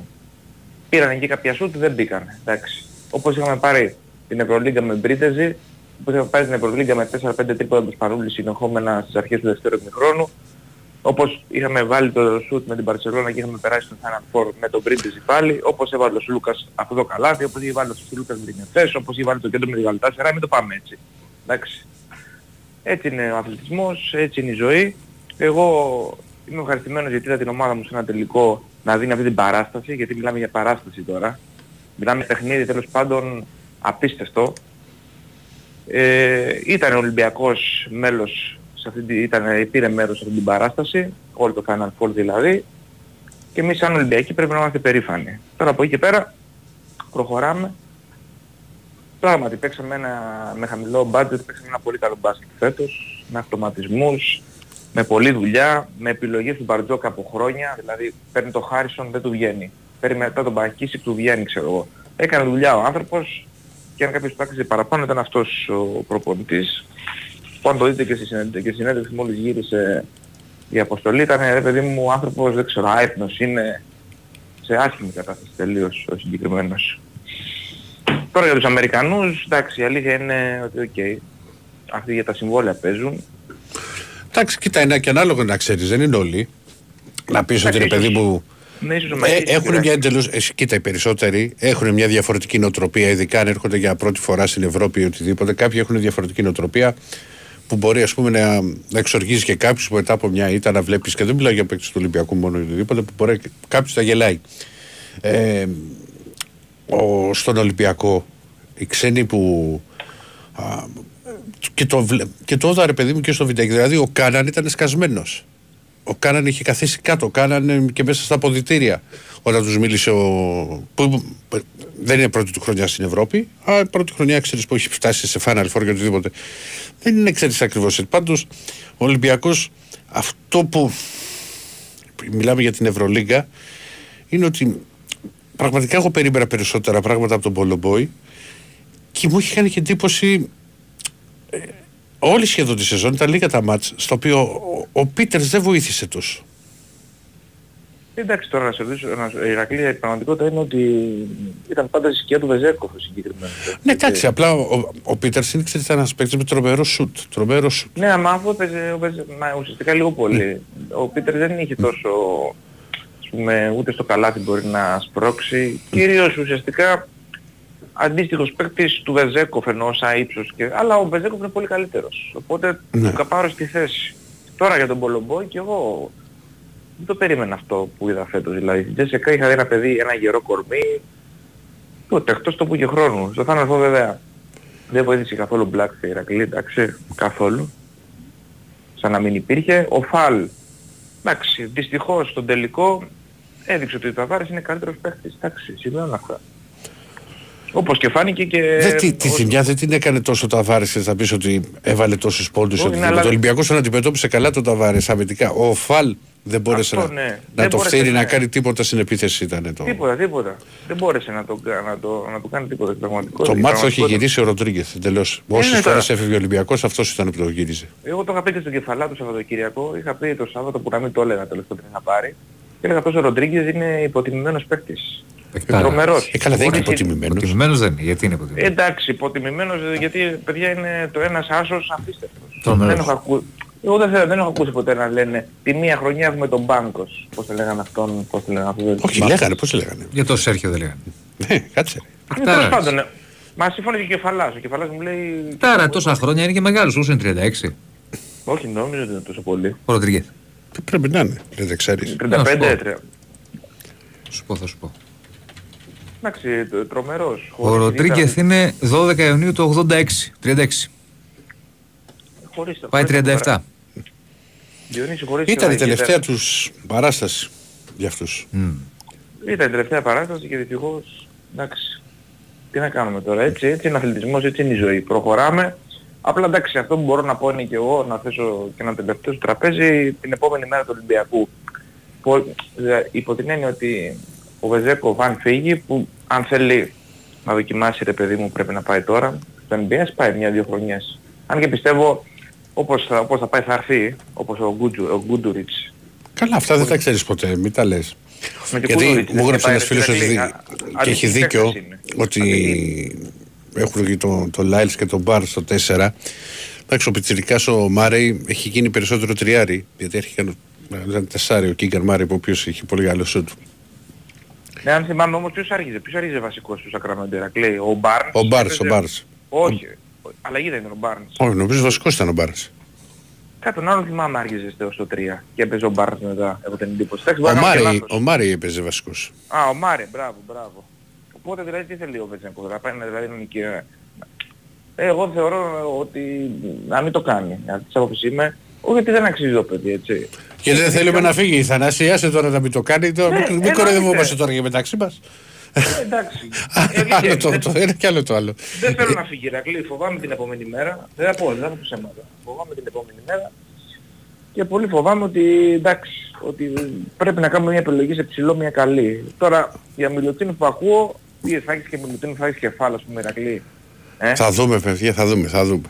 Τέλος πάντων, αυτά είχα να πω. Ναι. Ε, υπερηφάνεια μόνο έχω να πω στους φίλους Ολυμπιακούς. Ε, και να πω, να, να πω και μια μπιχτή για το τέλος, γιατί χθες, δεν ξέρω, στην εκπομπή είχαν πάρει διάφοροι φίλοι Παναθηναϊκοί. Μάλιστα ένας, για όσοι ακούσαν χθες, μίλησε και είπε μια πάρα πολύ άσχημη έκφραση. Στην αρχή νόμιζε ότι ο Κεφαλάς ε, ήσουν εσύ αντίπα και λέει έλα αντίπα τέλος πάντων και μετά ρε παιδί μου επειδή ήθελε να πει αυτό που ήθελε να πει το είπε και όποιο πάρει ο χάρος. Ωραία, άστο, μην δεν συνεχίσουμε, δεν Όχι, υπάρχει όχι, λόγος. όχι, Όχι, όχι, να πω ένα τελευταίο. Ότι ο Σπανούλης σταμάτησε από μπασκεμπολίστας, είναι όμως προπονητής του Περιστερίου.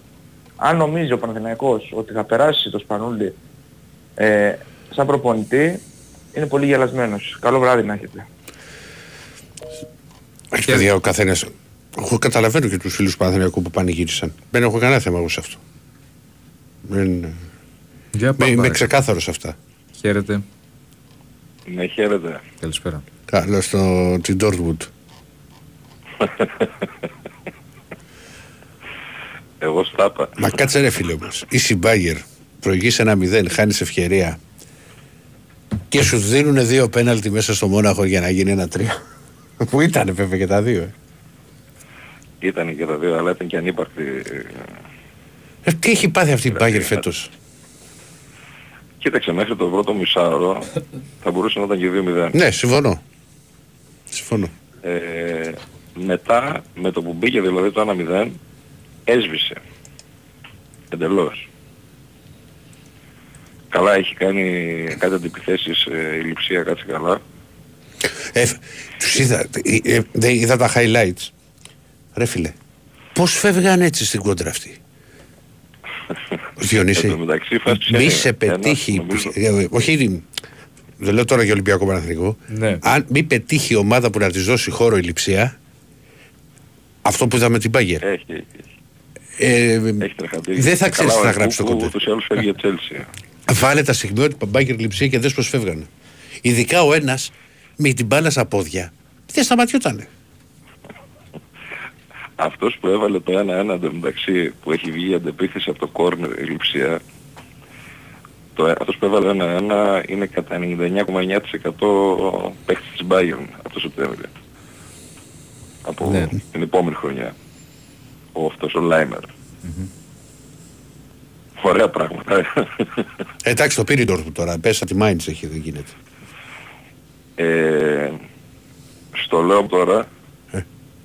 handicap άσο από ημίχρονο. Ναι, και εγώ το πιστεύω. Ειδικά τώρα και η Mainz πες να έχει μια ελπίδα, μα κέρδισε το μάτς εκεί για να βγει η Ευρώπη, μα το έχασε. Όχι, είναι και όλη η ατμόσφαιρα έτσι. Δηλαδή, επειδή έκατσα είδα, μετά από ούτε εγώ ξέρω πότε κάτι εκπομπές λίγο ψηλογερμανικές, είναι δηλαδή έτσι το γενικό συνέστημα. Την Bayern μην τη θεωρείς σίγουρη ότι θα πάρει και την κολονία τελευταία αγωνιστική. Καλά τώρα που το έχασε, πολύ πιθανό. Ε, εγώ και διαφορετικά θα το, θα το είχα στο μυαλό μου για χ. Τώρα ίσα ίσα να σου πω ίσως σαν αντίδραση για να πούν ότι να ορίστε παλεύουμε μέχρι τέλους γιατί το έχουν αυτό οι Γερμανοί. Ίσως δώσουν Αλλά άμα λίγο είναι κάτι 2-0 το παραπάνω άλλο τώρα. στο, στο 20, θα μου πεις εμένα βέβαια. Παλεύει. Καλά, ναι. Καλά τους έχουν πάρει, έχει πέσει πολύ κριτική. Παιδιά, κάτι που παρατηρεί. Καταρχάς λίγο μια μικρή πινελιά για, τη... για την ομάδα του Ολυμπιακού, θα σου πω λίγο κι εγώ μικρή. και μετά ένα άλλο μικρό κομματάκι ακόμα για μια διαιτ- για διαιτησία εδώ θέλω να σου πω. Λοιπόν, η Ηρακλή για μένα είναι αμαρτία η ομάδα αυτή, ε, που είναι ομάδα πάνω απ' όλα, άσχετο ότι είμαι Παναθηναϊκός, παιδί μου, ε, είναι παράδειγμα προς μίμηση για πολλές ομάδες. Με μικρό μπάτζετ, ομαδικότητα, ψυχή, να καταφέρουν πέντε πράγματα που καταφέρανε. Ε, κρίθηκε σε ένα σούτ, έτσι. Άσχετο το ότι έχασαν τρεις επιθέσεις στο τέλος, κρίθηκε σε ένα σούτ που ουσιαστικά παρατρίχασε από ένα κοδοφάλ, έτσι. Ναι. Δηλαδή είναι, άμα δεν το ρίχνει καταρχάς ψηλοκρεμαστό, δεν νομίζω καν να... δεν πιστεύω θα τον έκοβε. Μα την έσυρε Έχει στο Θεό, ρίξει αλλά, έτσι αλλά τον έτσι Γιούλ σουτάρει. στο Πολλές ώρες το έχει κάνει αυτό ο Γιούλ. Ναι, Δυστυχώς. ναι. Έξυπνο από εδώ από εκεί, τέλος πάντων για μένα πολύ τυχερό. Ε, αλλά κρίθηκε στο ένα σούτ. Δηλαδή φαντάζομαι ότι η συζήτηση θα ήταν τελείως διαφορετική άμα τον έκοβε, άμα χτυπούσε Στεφάνη. Δηλαδή πιστεύω ότι είναι κρίμα και αμαρτία για αυτή την ομάδα να πέφτει ε, οποιαδήποτε είδους κριτική. Και άμα είναι και δεύτερη και τρίτη επίθεση που έγινε στο τέλος και αποτυχία για μένα επειδή δεν δε, δεν συμφώνω με τον Διονύση που είπε άμα έχανε Φερρυπίν από τη Μονακό δεν θα ήταν για μένα ούτε και η αποτυχία. Αποτυχία για μένα θα ήταν όταν- άμα έχανε με τη Φενέρα ας πούμε. Με τη Μονακό ήταν φαβορή, Είχε τα τρία. ήταν επιτελικός. Με αυτή την έννοια το λέω. Ναι, αλλά είναι ένα παιχνίδι. Είναι, είναι, είναι. Αλλά αν θέλουμε ντε και καλά να βαφτίσουμε κάτι για να το βάλουμε επιτυχία ή αποτυχία, γιατί πολλές φορές στον αθλητισμό το κάνουμε αυτό, με αυτή την έννοια το λέω. Παιδιά, κάτι ακόμα. Την Κυριακή σε μια γερμανική εκπομπή ήταν καλεσμένος που έχουν διάφορους, ήταν ο Έφεμπερ τέλος πάντων που σχολιάζουν, ξέρω εγώ, για την αγωνιστική. Ναι. Έχουν καλεσμένο πάντα κάθε Κυριακή κάποιο διαιτητή. Π.χ. ήταν ο Μπρίχτη τώρα. Ναι. Και σχολιάζουν οι διαιτητές κανονικά και στις κάμερες και ερωτήσεις σε δημοσιογράφων τι είδατε στο μάτς, πώς το είδατε και το σφυρίξατε. Δηλαδή αυτό το πράγμα γιατί δεν υπάρχει σε εμάς καθόλου; Ε, Πρώτα απ' όλα έχει υπογορευτεί πολλά χρόνια δεν Οι κάνουν δηλώσεις. δηλώσεις Πρέπει να γυρίσει Δεν κάνουν, δεκαετία 80 που πηγαίνανε στο φύλλο αγώνες με τις κάμερες. Μπορεί και 90 Και λίγο στις αρχές, αρχές. Ναι. Ναι. ναι. 93, 93. Μέχρι Αλλά εκεί. για μένα είναι πολύ πιο ωραίο πράγμα αυτό. Έχουν απογορευτεί. Στο 24ο λεπτό παρατήρησαμε και την Ψέματα. κάρτα. Και αρχές 2000 Δηλαδή κάναν για παράδειγμα έχω κάναν δει μια διαιτητή κριτική για το να θέμα κάνει του τι δηλώσεις είχε πριν το για μάτς. Εγώ τον τελευταίο που θυμόμουν δεν θυμάμαι 2000, θυμάμαι σε ένα Ολυμπιακός Παναθηναϊκός, ένας κεφαλονίτης ήταν, δεν θυμάμαι μαζά, που είχε πει τι βλέπετε για το Έχει κάνει δηλώσεις ο Ευθυμιάδης. Ελλάς Σερβία Ορθοδοξία. Το έχω δει στην παρακάμερα του Α, Άλφα. μπορεί, δεν ξέρω, δεν θυμάμαι τώρα. Ναι, ναι, ναι. Έγινε. Κα- ε, ευχαριστούμε παιδιά. Και Καλή εμείς, και εμείς, συνέχεια. να είστε Καλό καλά. βράδυ. Να είστε καλά. Λοιπόν, Εντάξει, αυτά. το- για αυτό που μου γράφετε εδώ κάποιοι φίλοι για το τι ακούστηκε χθες. Πρώτα απ' όλα δεν έχω ακούσει, σκεφτείτε Ναι, ότι παιδιά, δεν ακούμε τώρα 24 Ναι, ώρες. ε, Τι να κάνουμε λοιπόν, τώρα; άλλο το να βρεις κάποιος εντελώς κάτι διαφορετικό. Α, ε, λοιπόν, ναι, ο βασικός είναι ο Μπάρς. Ο Μάρι παίζει πιο πολύ στο 3, γράφει ένας φίλος. Αλλά αν και αυτές τι δύο θέσεις πλέον είναι παρόμοιες στο, στο NBA του 23. Ναι, αλλάζουν πολύ. Ε, Δεν διαφωνώ καθόλου. Τι ώρα είναι το μάτσα απόψε. Εσύ έπαιξες, εγώ θα νομίζω 3,5. Τόσο νωρί. Είναι 5,5. Να ξέρεις, επειδή χθες δεν με παίρνει Τρεις και μισή. Δεν με, δηλαδή. Ναι. Μπορεί και να το δω. Ξέρεις πο- πο- πόση ώρα ήμουνα.